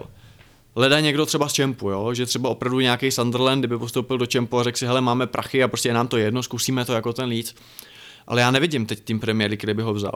Takže mm, vlastně celý ten, ten dialog není z mojí strany o tom, že chci hanit Bielsu, protože Bielsa je určitě jeden z nejvýraznějších trenérů, rozhodně s nejvýraznějším rukopisem ve 20. století, ale přesně ve 20. století to za prvý. A za druhý, eh, podle mě prostě, jako, já mám třeba hrozně rád na Tuchlovi to, že je variabilní, že to je trochu Klopp, trochu Guardiola, trochu Tuchl, trochu ještě trochu Ranik a vlastně není to o tom, že hraje jedním stylem. A za mě prostě jako takhle radikální coach není úplně dobrá volba. Já si myslím, že ten Gerard prostě zkrátka dobře by mohl být pryč dřív, než si myslíme. To, to je jako jeden z těch uh, mých základů toho argumentu. Jo. Takže třeba nedodělá sezónu. jo? No, myslím, že to možná. Fakt? Uh, jako on, oni mají z 11 zápasů porazili Norwich a Everton. Uh, uh, oni remizovali prostě s tím, lí, s tím zničeným lícem, remizovali 3-3 doma, prohráli s Newcastlem, prohráli s Watfordem, jako to je forma, která... Remizovali s váma. Remizovali s náma, ano, přesně tak. Ale To bereš jako špatný to, výsledek. to se podaří kde komu v dnešní době, takže, uh, uh, takže to bych to až tak jako velký, uh, velký tady nějaký zářez nebral. Ale to je forma, která docela připomíná formu týmů, který bojují o sestup. Takže oni by se tam klidně mohli namočit. A říkám, jako jasně, možná to je blip, možná se Aston Villa zase vyhoupne. Ztrácí tomu- 9 bodů na Watford. Jasně, no, jako jasně, ano. Uh, ale Teda i, ztrácí, mají, že jo? Rozumím, ano. Ale i kdyby se do toho namočili tím způsobem, že budou ta 3% jako outside bet, tak i to je pro Gerarda obrovský neúspěch, že jo. Podle mě fakt, kdyby uh, udělal ještě fakt jako 5-6 v příštích deseti zápasech, jestli udělá prostě 5-6 proher, tak si myslím, že je klidně venku. Hmm. Že i přesto, že vlastně o nic nehrají, protože nespadnou, tak by jim stálo za toho odvolat a dojet sezónu jako s nějakým Ale interimem, oni nebo prostě- někoho schánět. Oni nic nehrajou. Mně nepřijde, že by tam Gerard budoval nějakou filozofii. Naopak si právě říkám, že když se podíváš na, eh, na to, že ten Bielsa teda s ním teď hrál, udělal ten bod s daleko horším týmem, tak bejt šéfama Aston Villa, tak se na, na to podívám a řeknu si, no dobře, tak on s Lícem teda OK, je teď maličko namočený do toho boje o sestup, ale hraje s idiotama prostě. Hraje s Danielem James, Jamesem na hrotu, pane bože. Tady by měl na hrotu Olího Watkinse podporovaného Kutýněm. Co ten chlap by dokázal vymáčknout, vymáčknout z našich hráčů? A neříkám, že to je jediná volba v Evropě, určitě existuje prostě hromada talentovaných trenérů, ale, uh, ale takhle, no, tak doufám, že ze mě ne- nemluví akorát místo střízlivý analýzy. Tvoje dávná nenávist Gerardovi. Ke, ke Stevenu Gerardovi, no. No ale když jsme takhle improvizovaně na Vašku v popu teda zabrousili na to, že Steven Gerrard je trenérský idiot, tak úplně neřekl, ale... Dany, ty taky to hodnotíš takhle negativně tu jeho éru, protože jako, jako Vašek má v jednom pravdu, ty výsledky nejsou nic extra zatím, ale zatím takhle, řeknu to ještě jinak, teď mají před sebou čtyři zápasy. Brighton, Southampton, Leeds a West Ham. Tak kdybyste udělali nula bodů, tak souhlasím, je čas se bavit o tom, jestli Gerard je správným mužem pro tento post. Ale v tuhle tu chvíli uh, já jsem je teda za tu dobu viděl asi jako třikrát a z toho jednou hráli s Liverpoolem a dvakrát vyhráli, takže jako nechci si teď hrát na odborníka na Aston Villa, to absolutně ne, ale je to fakt to špatný, jak vaše klíčí? Ale z posledních sedmi zápasů má 6 bodů a ten kalendář nebyl jako extra těžký. Hmm. Uh, Gerard měl dobrý úvod a myslím si, že tím, že udělal čtyři výhry z prvních šesti zápasů, tak je trošku vytáhl toho sestupového pásma, kam se namočili potom, uh, potom posledním jako po, poslední části působení Dina Smise, ale, ale tak nějak jako zatím přesně, jo, my, my se t- vážíme, že jako má to být pevná obrana a, a nějaký neúplně kreativní, ale dostatečný útok, ale najednou hraješ 3-3 s Lícem, prohraješ doma 0-1 s Watfordem, jako co to je. Sorry, Watford za tři zápasy pod Hodgsonem nedal gól a víme, že obrana Watfordu je možná nejhorší v soutěži a ty s něma hraješ doma a nejenom, že si necháš dát od Troje Hočna a jeho Watfordu gól, ale jako ani, ani nic zásadního nevytvoříš. Martinez tam ještě měl nějaký dobrý zákroky. Uh, je, já jako obecně nemám rád tohle odvolávání trenérů po desíti zápasech. Gerard má odehráno 13 zápasů v Lize s Aston Villou s bilancí 5 výher, 2 remízy, 6 proher. Z těch posledních sedmi zápasů to je jedna výhra, dvě remízy, čtyři prohry. Tož, což je jako fakt docela tristní bilance, to je horší, než měl uh, Cisco Munoz ve Watfordu, než ho odvolali. Ale já bych jako asi nepanikařil být Villou, oni přesně nespadnou. Je otázka, musí si vyhodnotit, jestli to někam směřuje. Jestli když dají Gerardovi letní přípravu, když mu přivedou další dvě velký jména, protože on ty posil v zimě na rozdíl od ostatních dostal. Jo? Dostal Kaučíně, dostal Dinio a zatím to jako nemá úplně vliv na to, že by výsledky se zlepšily. Takže je otázka, když mu dáš dalších 50-70 milionů liber na posily, když mu přivedeš hráče do toho, co chce hrát, uh, má to smysl a pokud vyhodnotí, že jo, tak ano, asi, asi má cenu ho tam do té sezóny nechat, do konce sezóny nechat a říct OK, letní příprava, hele Stevene, nebylo to dobrý, ale rozumíme, prostě přišel do týmu, který nebyl nastavený podle tebe, uh, na začátku s nás zachránil, Nicméně, ano, ještě dva, tři špatný výsledky a Gerard sám sebe dostává pod tlak, protože na to, že to má být pragmatický manažer a ten největší trenerský genius z téhle hráčské generace, pomalu podle některých médií, tak ty výsledky teda nejsou jako fakt nic extra. To má tým minimálně podle jmen, tak na 8 místo v lize skoro. Tak zase tohle hráčská generace uh, jsou Gerard, Lampard, Pirlo, tam není těžký být z nich největší woman. no počkej, Arteta. Arteta. Tak jako Arteta a Gerard má být lepší než Arteta? No, minimálně z pohledu anglických médií bych tomu věřil. Jako rozumím tomu, že anglický média budou zbožňovat Stevieho G víc než nějakého přivandrovalého Španěla, který byl squad player v Evertonu a v Arsenalu. Ale... Byl kapitán v Arsenalu. Sice nikdo neví, jak se to stalo, ale... Dobře, ale v Arsenalu byl taky, taky kapitán každý. Jako... No, to, tím jsem to, to jsem chtěl říct právě. Dobře. Uh, pryč teda od Vily. Uh, co Newcastle? Je zachráněný? A United už nechceš probírat jako Manchester. Máme k ním něco? Hele, já bych jenom řekl je to, to furt že stejná šlichta, ne? Je to furt stejná šlichta a vlastně jenom jako možná jeden bod, jo, vyděláte body vašku, ale furt je to vždycky s nějakým ale. Tak já se jako čekám na to, až předvete nějaký přesvědčivý výkon a váš kandář je skvělý v tom, že má velmi lehkou část, kterou teď jako úspěšně dokončujete a pak přijde ten jako ten, ten hustý jako pěti boj, šesti boj, kde to hrajete asi v pěti kolech se všema týmama top šestky. Plus Atletico. Plus Atletico. Uh, a vy jste nedokázali se zatím odpoutat od Arsenalu, od Tottenhamu, vlastně ani od West Hamu. Vlastně teď končí období, kdy si měl udělat polštář. Přesně tak. Ten polštář nemají a teď mm-hmm. to, nastává ta sranda. No, takže, takže jako to, to, je jenom to, že, že já bych si tady jako trošku přiřál polivčičku, že teda jako uh, body jste nějaký udělali, ale teda měli jste dělat tak čtyři body na zápas, jestli jste chtěli si vytvořit polštář. Jo, jako my jsme čtvrtý, ale čtvrtý nezůstaneme. To si myslím, že na to by sázel opravdu jenom velmi optimistický fanoušek Manchester United. Teď to bereš na konci sezóny?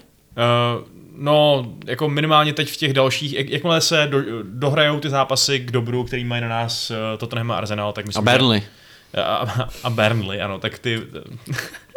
kam až můžu vystoupat matematicky, ani nevím. Ale um, jako ten zápas prostě, no, tak asi nejvíc, co bych k němu řekl, jestli se na, na ně máte někdo chuť podívat, tak jasně, spousta gólů, Něk, některý docela bizarní, uh, naprosto příšerný, příšerný povrch, protože to hřiště bylo totálně nasáklý, až ten míč se nekutálel. A teda jakože old school derby nabídlo old school fotbal v tom, že tam si ty hráči chtěli zlomit nohu navzájem. A jestli do některých zápasů nenasazovat ten volný metr, který teda pouští hru a chce zachovat tu plynulost, což udělal Paul Tierney, tak do tohohle toho, protože... Teď úplně začíná německý přízvuk a zvětšují se tě brejle, jak říkáš, že Paul Tierney něco skurvil. Uh, ne, jako je, vůbec nic proti němu osobně, uh, je, to, je to asi dobrý rozhodčí, ale myslím, že tady to lehce jako mismanageoval, že zvolil prostě špatnou soucovskou strategii, uh, protože tam se ty hráči jako fakt, za, jako tam nechápu, jak to, že oba dva ty týmy dohráli v 11 lidech. To je, to by se fakt asi nemělo stát při tom, co se tam dělo. To je všechno. Mě z pohledu, mě, mě stranu United zaujala jedna věc, když Ralf Rannick eh, na tiskovce, nebo nevím, odkud to bylo, ale eh, na adresu Derena Fletchera řekl, já nevím, co tady ten chlap dělá. Než jsem myslel, že to je nějaký troll fotbal nebo něco, ale citoval to poměrně asi hodno, věrohodný účet fanoušků United, což jako na to, že je trenér, potažmo manažer, jak se v Anglii říká, a od léta konzultant, tak na to, že neví, jakou roli má vlastně v týmu jako technický ředitel, který se tváří jako pravá ruka Johna Murtoa, byť teda on svoji asi levou ruku, teda když pravá Fletcher teď schání v podobě jako deputy football director, tak eh, co dalšího to Vašku vypovídá o bordelu ve vašich kancelářích, kde by se nestratil ani Michael Scott. Takhle, já si myslím, že možná ne za tolik, jak by se zdálo. Um, jakože zní to hrozně, když to říkáš. Na druhou stranu, ta nedefinovaná pozice, Fletcherová, je do značné míry omezená na Fletchera. Jakože přijde mi, že to rozdělení těch kompetencí už konečně začíná být definovaný nějak rozumně, Akorát Fletcher momentálně... Akorát to neřekli Ranikovi. Uh, no akorát Fletcher prostě v tuto chvíli uh, operuje v nějakým divném limbu, který podle mě ve fotbalovém světě prostě nemá žádný ekvivalent, kdy je na půl člověk v kanclu, který s Murtovem řeší směřování klubu, A na na, půl půl na hřišti. člověk na hřišti, co trénuje. VTF. To, to, to nedává žádný smysl, že jo? To, tak se to prostě nedělá. Na druhou stranu to se dá uh, trošku omluvit, nebo minimálně, možná ne omluvit, ale pochopit, tím, že Rangnick nechtěl, aby mu odešli všichni koučové a oni mu všichni koučové odešli. A v tuto chvíli je to fakt situace v Manchesteru, kdy není dost lidí na to, aby se tam eh, vlastně jako pořádně vedly tréninky, že jo? Ty říkáš, není dost lidí, já si pamatuju na fotku, která vyšla na Atletiku, kde vlastně um, váš trenérský realizační tým zabral jako asi tak 20 míst, tak to všichni od té doby odešli?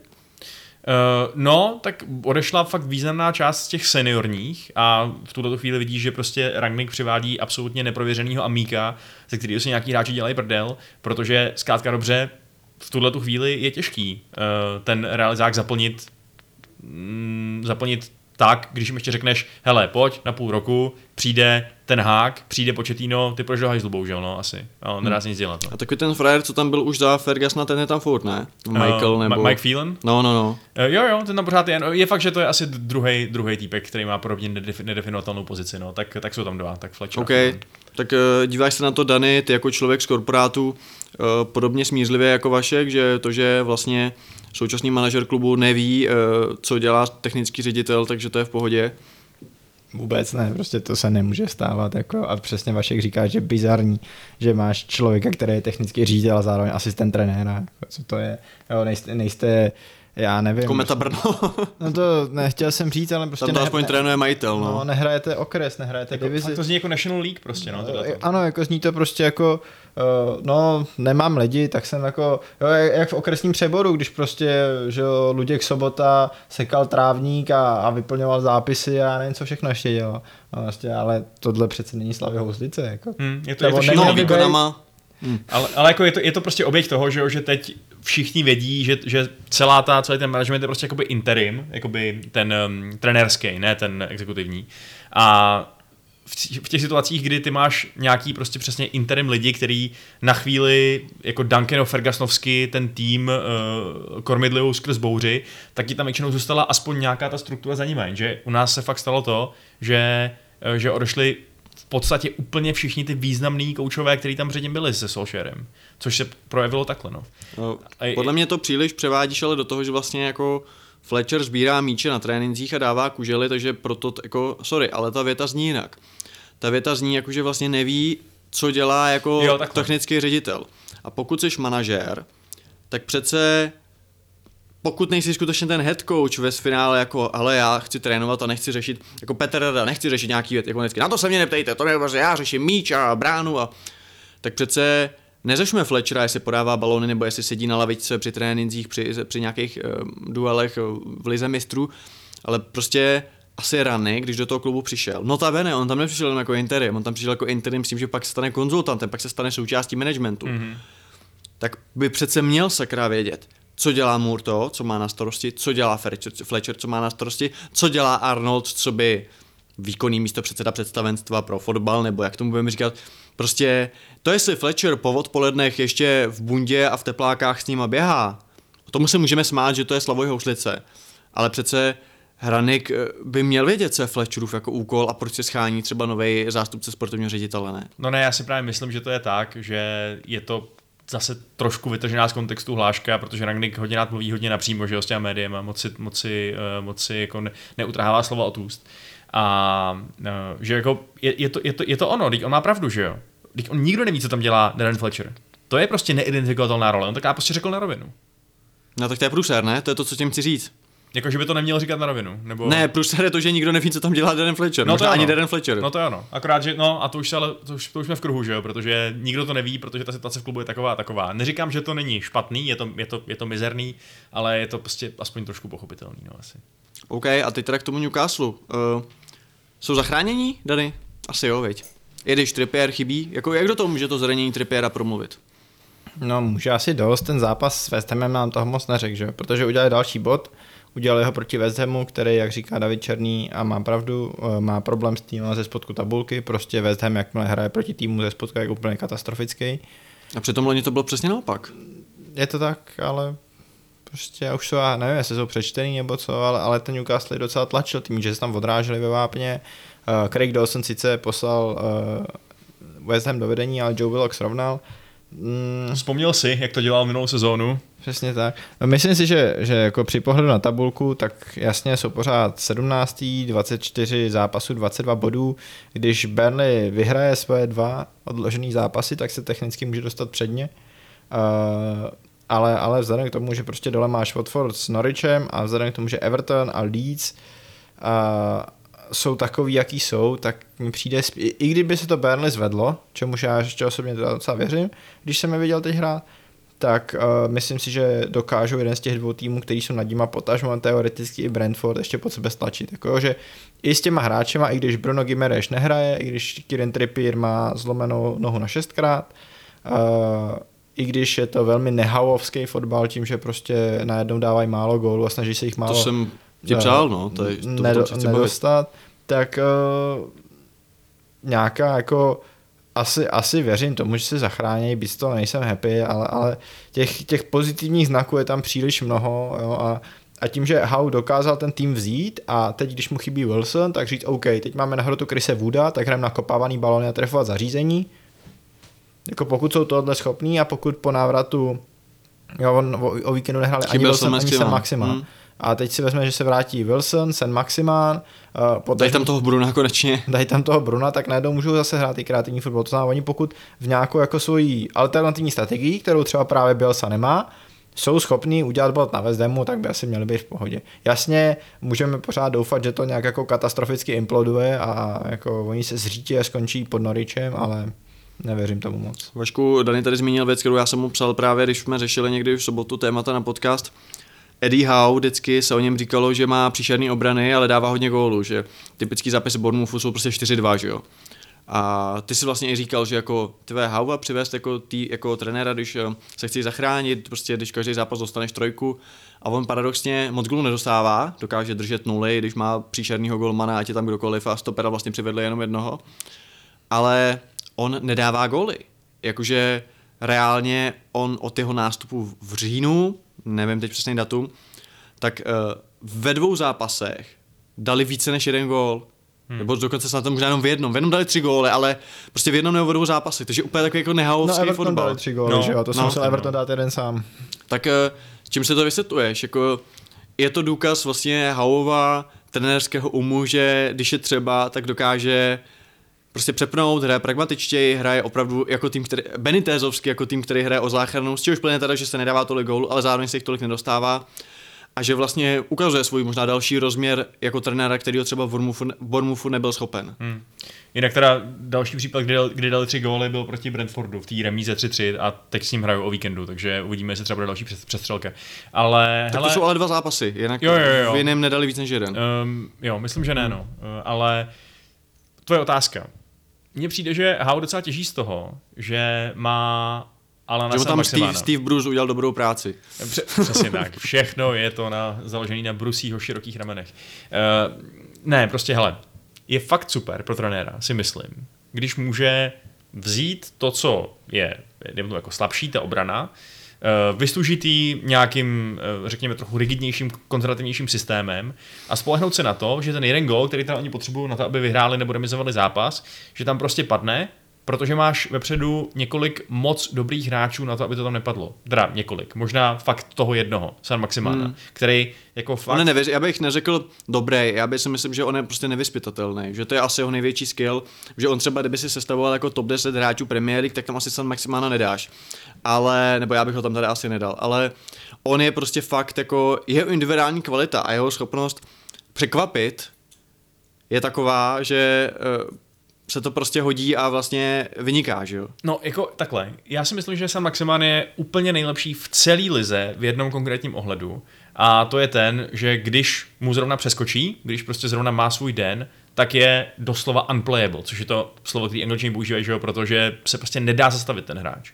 On když má svůj den, tak by mohl hrát proti nejlepší obraně světa a stejně by se je vodil jak malý kluky na pětníku. To je absolutně neuvěřitelný. Já jsem nic takového ještě nikdy v životě neviděl, možná jako Prime Messi.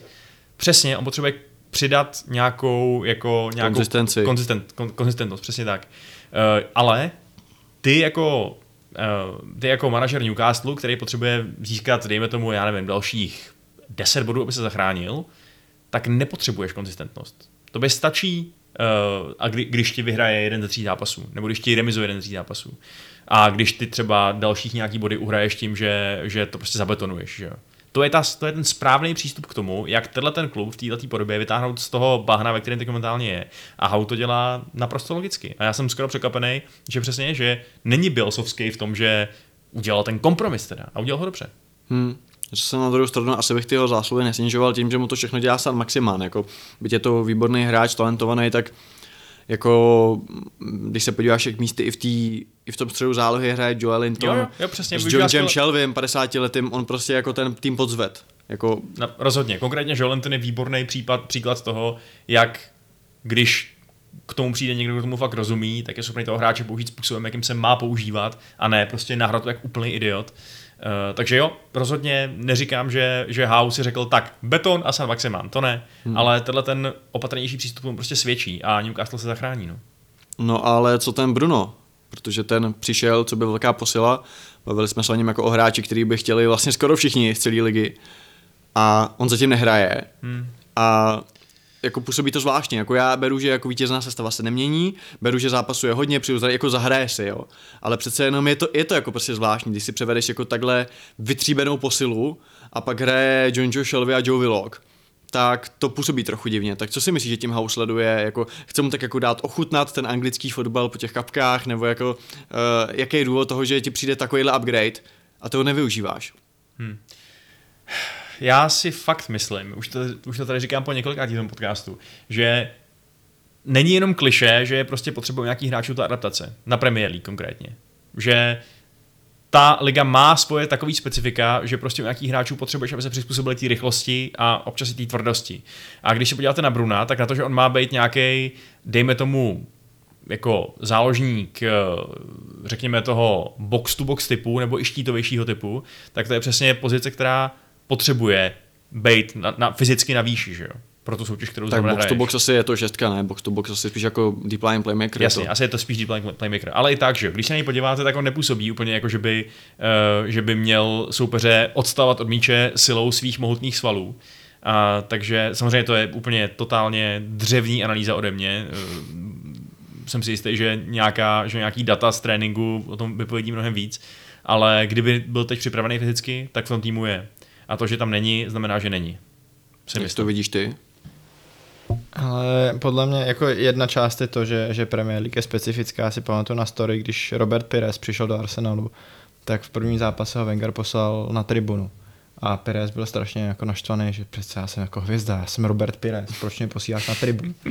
A Wenger mu říká, Je m'appelle Robert. no, že má Robert a on říká jenom tak se dívej.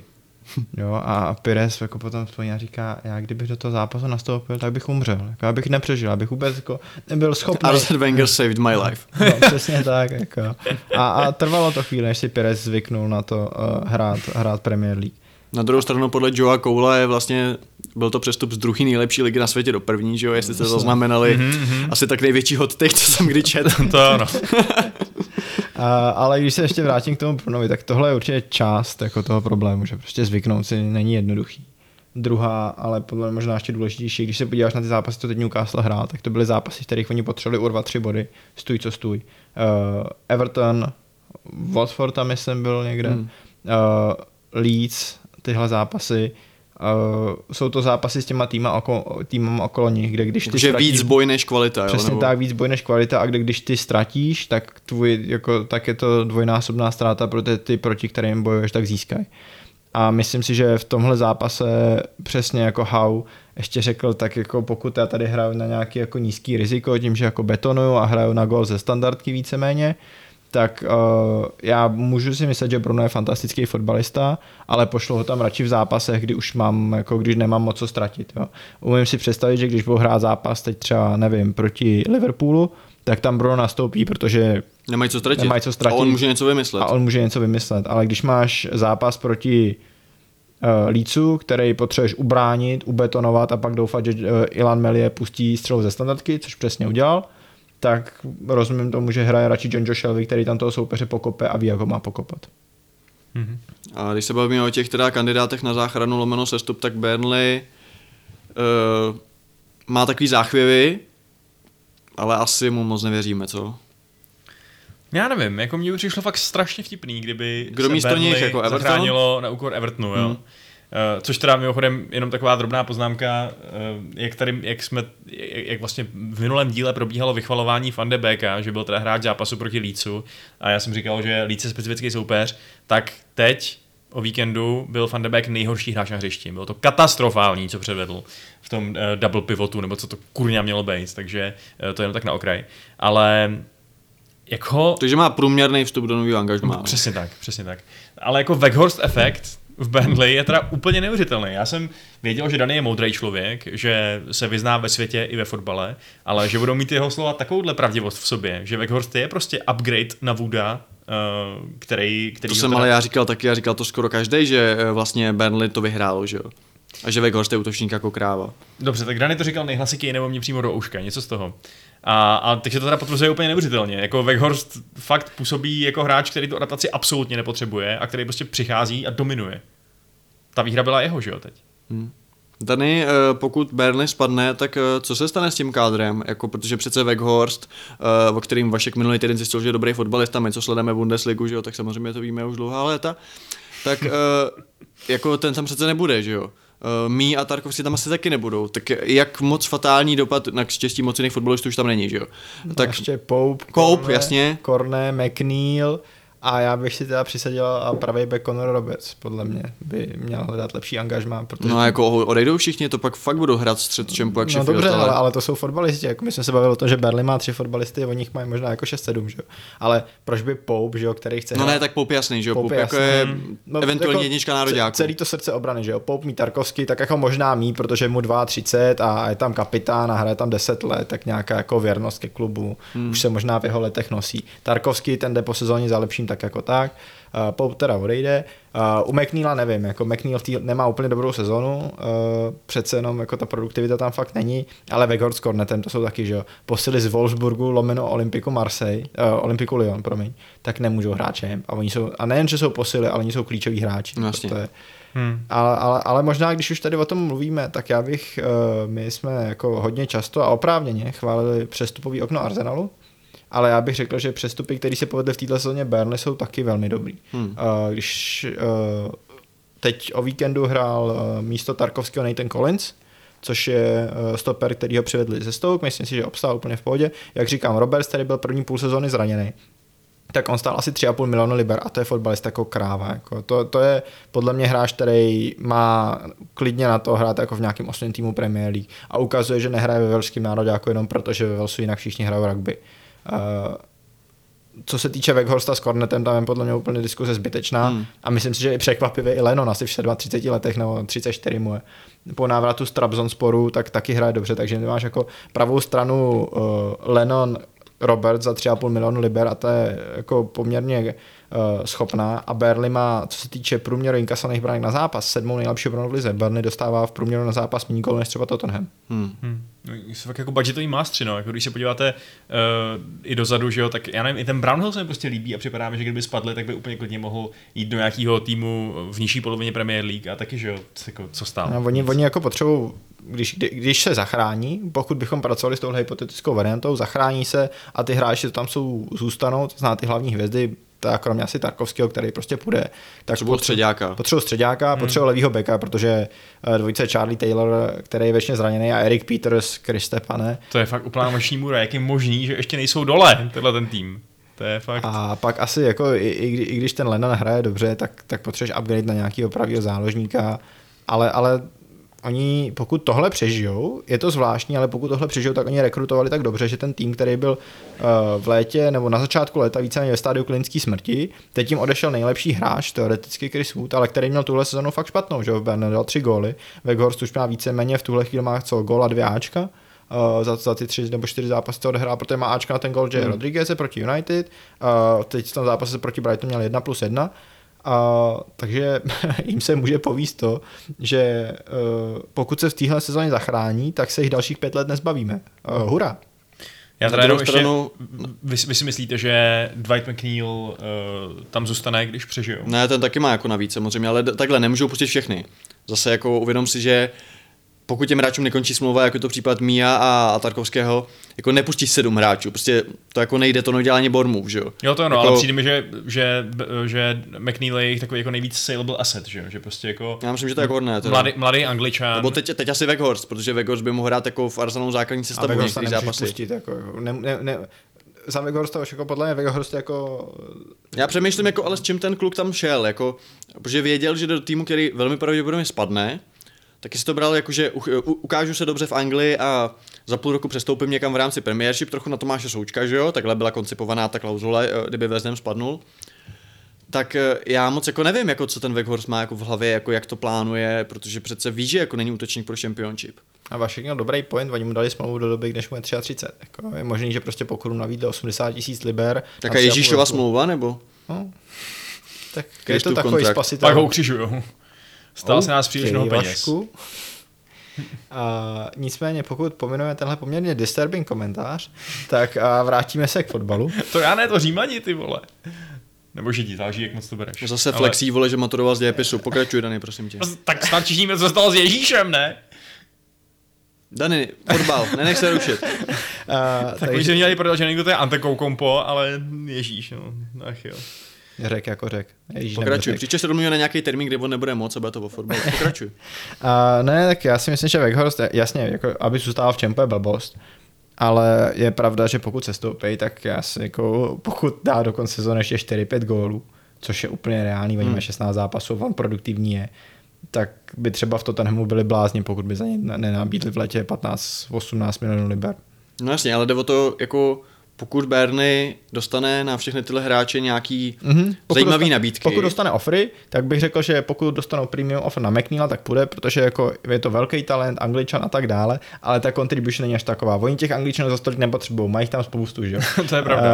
Uh, oni, oni si s nějakou jako homegrown kvotou nemusí úplně lámat hlavu. Takže pokud si, takže McNeila se můžou zbavit relativně snadno a jasně, já rozumím tomu, že je to jako talentovaný hráč a nějaká jako jejich vycházející hvězda, ale přijde mi, že trošku stagnuje poslední sezónu, sezónu a půl a že uh, možná by bylo dobrý pro Burnley ho dokud můžou. Jo. Prostě Burnley uh, historicky jako moc velkých obchodů nedělá, že jo, koho prodali, Dannyho Inkse, Hmm. No a, a, tak jako teď vezmeš McNeila, prodáš ho, koupíš se čtyři fotbalisty dohromady za 3,50, dva z nich budou dobrý a říkám, jako my se jich fakt nemusíme zbavit dalších pět let. Já jenom přemýšlím, jako kdybych byl sportovní ředitel Burnley, co by pro mě byla ta nabídka, kterou už neodmítám, protože bych na jedné straně měl OK, mm-hmm. mám tady sedm fotbalistů, nechci je prodat všechny. Na druhou stranu přesně, jako, pokud mi přijde dobrá nabídka, tak jako nejsem tak bohatý, nejsem dotovaný, abych jako si mohl dovolit odmítnout třeba 30 milionů liber za Korneta. Jako podle to nemůžu odmítnout, jo. Tak si jako by tak říkám, kolik u každého toho hráče je třeba, a jako bohužel Mia Tarkovsky zmizí bez náhrady. Ale eh, jako říkám si, kolik je ta hranice, kdy říct dobře, sice budeme začínat úplně od, od nuly, možná další čtyři sezóny nepostoupíme, možná nikdy nepostoupíme, ale stojí nám to za to získat ty prostředky a pokusit se je dobře eh, reinvestovat. Kolik to u těch hráčů třeba je, protože A třeba ten Pope... sestup do čempu? Ano, řešíme, No, jsme ok, v čempu. ok. Hele, Burnley, jasně. Day One. Na sedm hráčů mi přišly nabídky. A teď řeším u každého toho hráče, jaká by musela být, aby si řekli ano, i, i když to bude vypadat, i když nás fanoušci zabijou, protože to rozpustíme de facto, tak nám za to stojí. A začal bych třeba právě Poupem. OK. Protože přece, jako pokud, eh, pokud Ramsdale může jít za 35, tak přece za Poupa si taky můžu říct 30, že jo? Mm, jo a ne, myslím si, že Ramsdale má prostě vyšší upside, byť mám Poupa strašně rád. Uh, nemá Jako je lepší nohama, no. Je lepší noha. Já myslím, že já, já, já zkusím ty jména říct jako jedno za Protože já tím chci říct to, že pokud by pak všechny tyhle ty hráče prodali po 15 milionech, tak jako si nejsem jistý, jestli jako je to správná cesta. Jasně, eh, já zkusím říct cenovku hráč po hráčovi a ty mi můžeš říct, kde jsem úplně mimo. Jo, Pope podle mě 20 až 25 milionů liber strop. Hmm. Uh, my s Tarkovským neřešíme, to je bez náhrady. Uh, co tam máme dál? McNeil, uh, kdyby zůstali v lize 40, když se stoupí 30 až 35, víc ani nedostanou. Korné? Korne stejně jako McNeil, hmm. protože lepší hráč, ale není angličan. Uh, Weghorst po sestupu 15, 20. Fakt? Jo, protože prostě jako ten hráč ne... Jo, ta- tam, tam se přesně mísí to, že ty hráči možná budou jako lepší, než V dnešní éře, kdy je nedostatek devítek, je nedostatek gólových Jo, devítek. já, já s sebou souhlasím. Na druhou stranu, ty jsi přesně v té nevýhodné pozici, zejména u Korneta a u Poupa. Uh, možná ne tolik u Weghorsta, ale že to jsou hráči, kteří prostě výrazně převyšují čemp. Jo? U Weghorsta se můžeme bavit o tom, teď jsem to říkal, že možná zůstane, že prostě hmm. dostal tolik peněz, že mu to za to stojí. A že u něj si můžeš říct o fakt hodně peněz. Uh, u Korneta s, s uh, Poupem si myslím, že ta nabídka je prostě limitovaná tím, že ty hráči chtějí hrát tu nejvyšší soutěž, že prostě ještě to pro ně není o tom uh, vydělat co nejvíc peněz a, a v klidu se pojistit na důchod, ale o tom hrát jako na nejvyšší úrovni, přece jenom jsou to oba hráči, kteří doufají, že budou startovat na mistrovství světa a tenhle tlak tam může být dostatečný na to, že jsme viděli, že prostě občas, když ty hráče neprodáš, tak to se na dolů.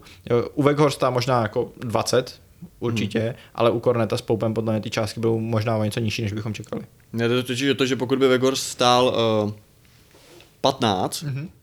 tak za 15 by měl koupit každý, kdo na to má. No Jako to jsme, to ale, smrtelně tak, to, vážně. to, ale tak ano, to jsme řešili v lednu, že? Když No. přišel asi za 13, že jo? Za 13 to měl koupit úplně každý. Hmm. Jo, takže, takže ano, pokud bude v létě stát 15, až jako i za 20 by ho měl koupit každý. Hmm. Pokud on nám ukáže, že umí v dresu Burnley si připsat, já nevím, v 18 zápasech 5 plus 2, 6 plus 2. Kde je jako, kreativita ve středu hřiště nulová. Přesně tak, jako kde máš kreativní záložníci Jack Cork a Josh Brownhill. A Ashley Westwood, když zrovna není zraněný. Tak uh, ano, jako měl by ho koupit každý. Úplně, úplně bez legrace. City, který teď přesně někoho takového potřeboval v tom zápase s Tottenhamem. To bylo přesně to, že tam nebylo ten, nebyl ten Boris, na který můžeš centrovat. Že to vytáčeli na, hra, na hranu 16 a pak Gundogan střílel, nebo Sterling posílal uh, center, který Jori, uh, Jori velmi nešikovně vyrazil uh, přímo k Gundoganovi ale bylo to přesně to, že tam jako chyběla ten, ten fokální bod, o který by se ta ofenzíva mohla opřít. A Weghorst jako situační hráč se hodí podle mě fakt skoro každému týmu tabulky. Vy byste ho podle mě ocenili. Určitě, no já bych ho bral hned. Přesně Já tak. nevím, kdybyste třeba hráli v příští sezóně 4-2-3-1 zbroj, uh, jako jedničkou na hrotu a Weghorst tam jako někomu, kdo tam jako s tím- Úplně Já skvělý. bych ho bral, já bych ho bral přesně ale, ale, ale, ano, jako jo, musíme se bavit o tom, že prostě Weghorst může mít menší motivaci z toho odejít, protože mu bude 30 uh, a musel bys mu mečnout tu smlouvu, kterou dostane v Burnley. Úplně určitě. Tak když padnou, bude hrát champ, myslíš, že by ho to bavilo? Myslíš, že ten už jako Ale ten v čempu dá 40 gólů, jako jo, to je úplně bez legrace. Prostě. Dobře, tam- ale tak ví o sobě, tak chce hrát třeba za nizozemskou repre a tak, tak přece nechce hrát championship, ne? A já myslím, že teda útočníkem nizozemský repre s tím renomem, který má, může být klidně v čempu. Jako jo, a o nizozemský repre nemám úplně nejvyšší mínění. Hmm. Ale to je jenom proto, že to může rád- Frank de Boer, ale... A já hlavně nemám rád reprezentační fotbal jako celek, takže. Takže právě si řekl, že vlastně nepřijdeš do dílu o baráži o mistrovství světa. Ale pokud tam nebude hrát Tottenham, tak asi ne. Myslím si, že to ten baráž to se hrát nebude. No, tak. Každopádně Weghorsta by měl koupit každý a myslím si, že s tímhle tím sdělením se asi můžeme rozloučit. Je to tak? Končí základní část našeho dnešního dílu. Takže vám děkujeme všem, co jste nás doposlouchali až sem. A kdyby vám to ještě nestačilo, kdybyste měli chuť na nášup, tak se uvidíme, nebo uslyšíme teda ještě v bonusu, kde se podíváme na, eh, na ekonomickou situaci a problémy vlastně v rozdělování bohatství, dejme tomu u sestupujících klubů. Eh, Podíváme se určitě na Arsenal, protože tam nás zajímá Thomas Partey a podíváme se na Liverpool, který by ještě úplně klidně mohl vyhrát titul, protože teď hrajou fakt dobře. No, tak mm, zatím ahoj a možná nashledanou.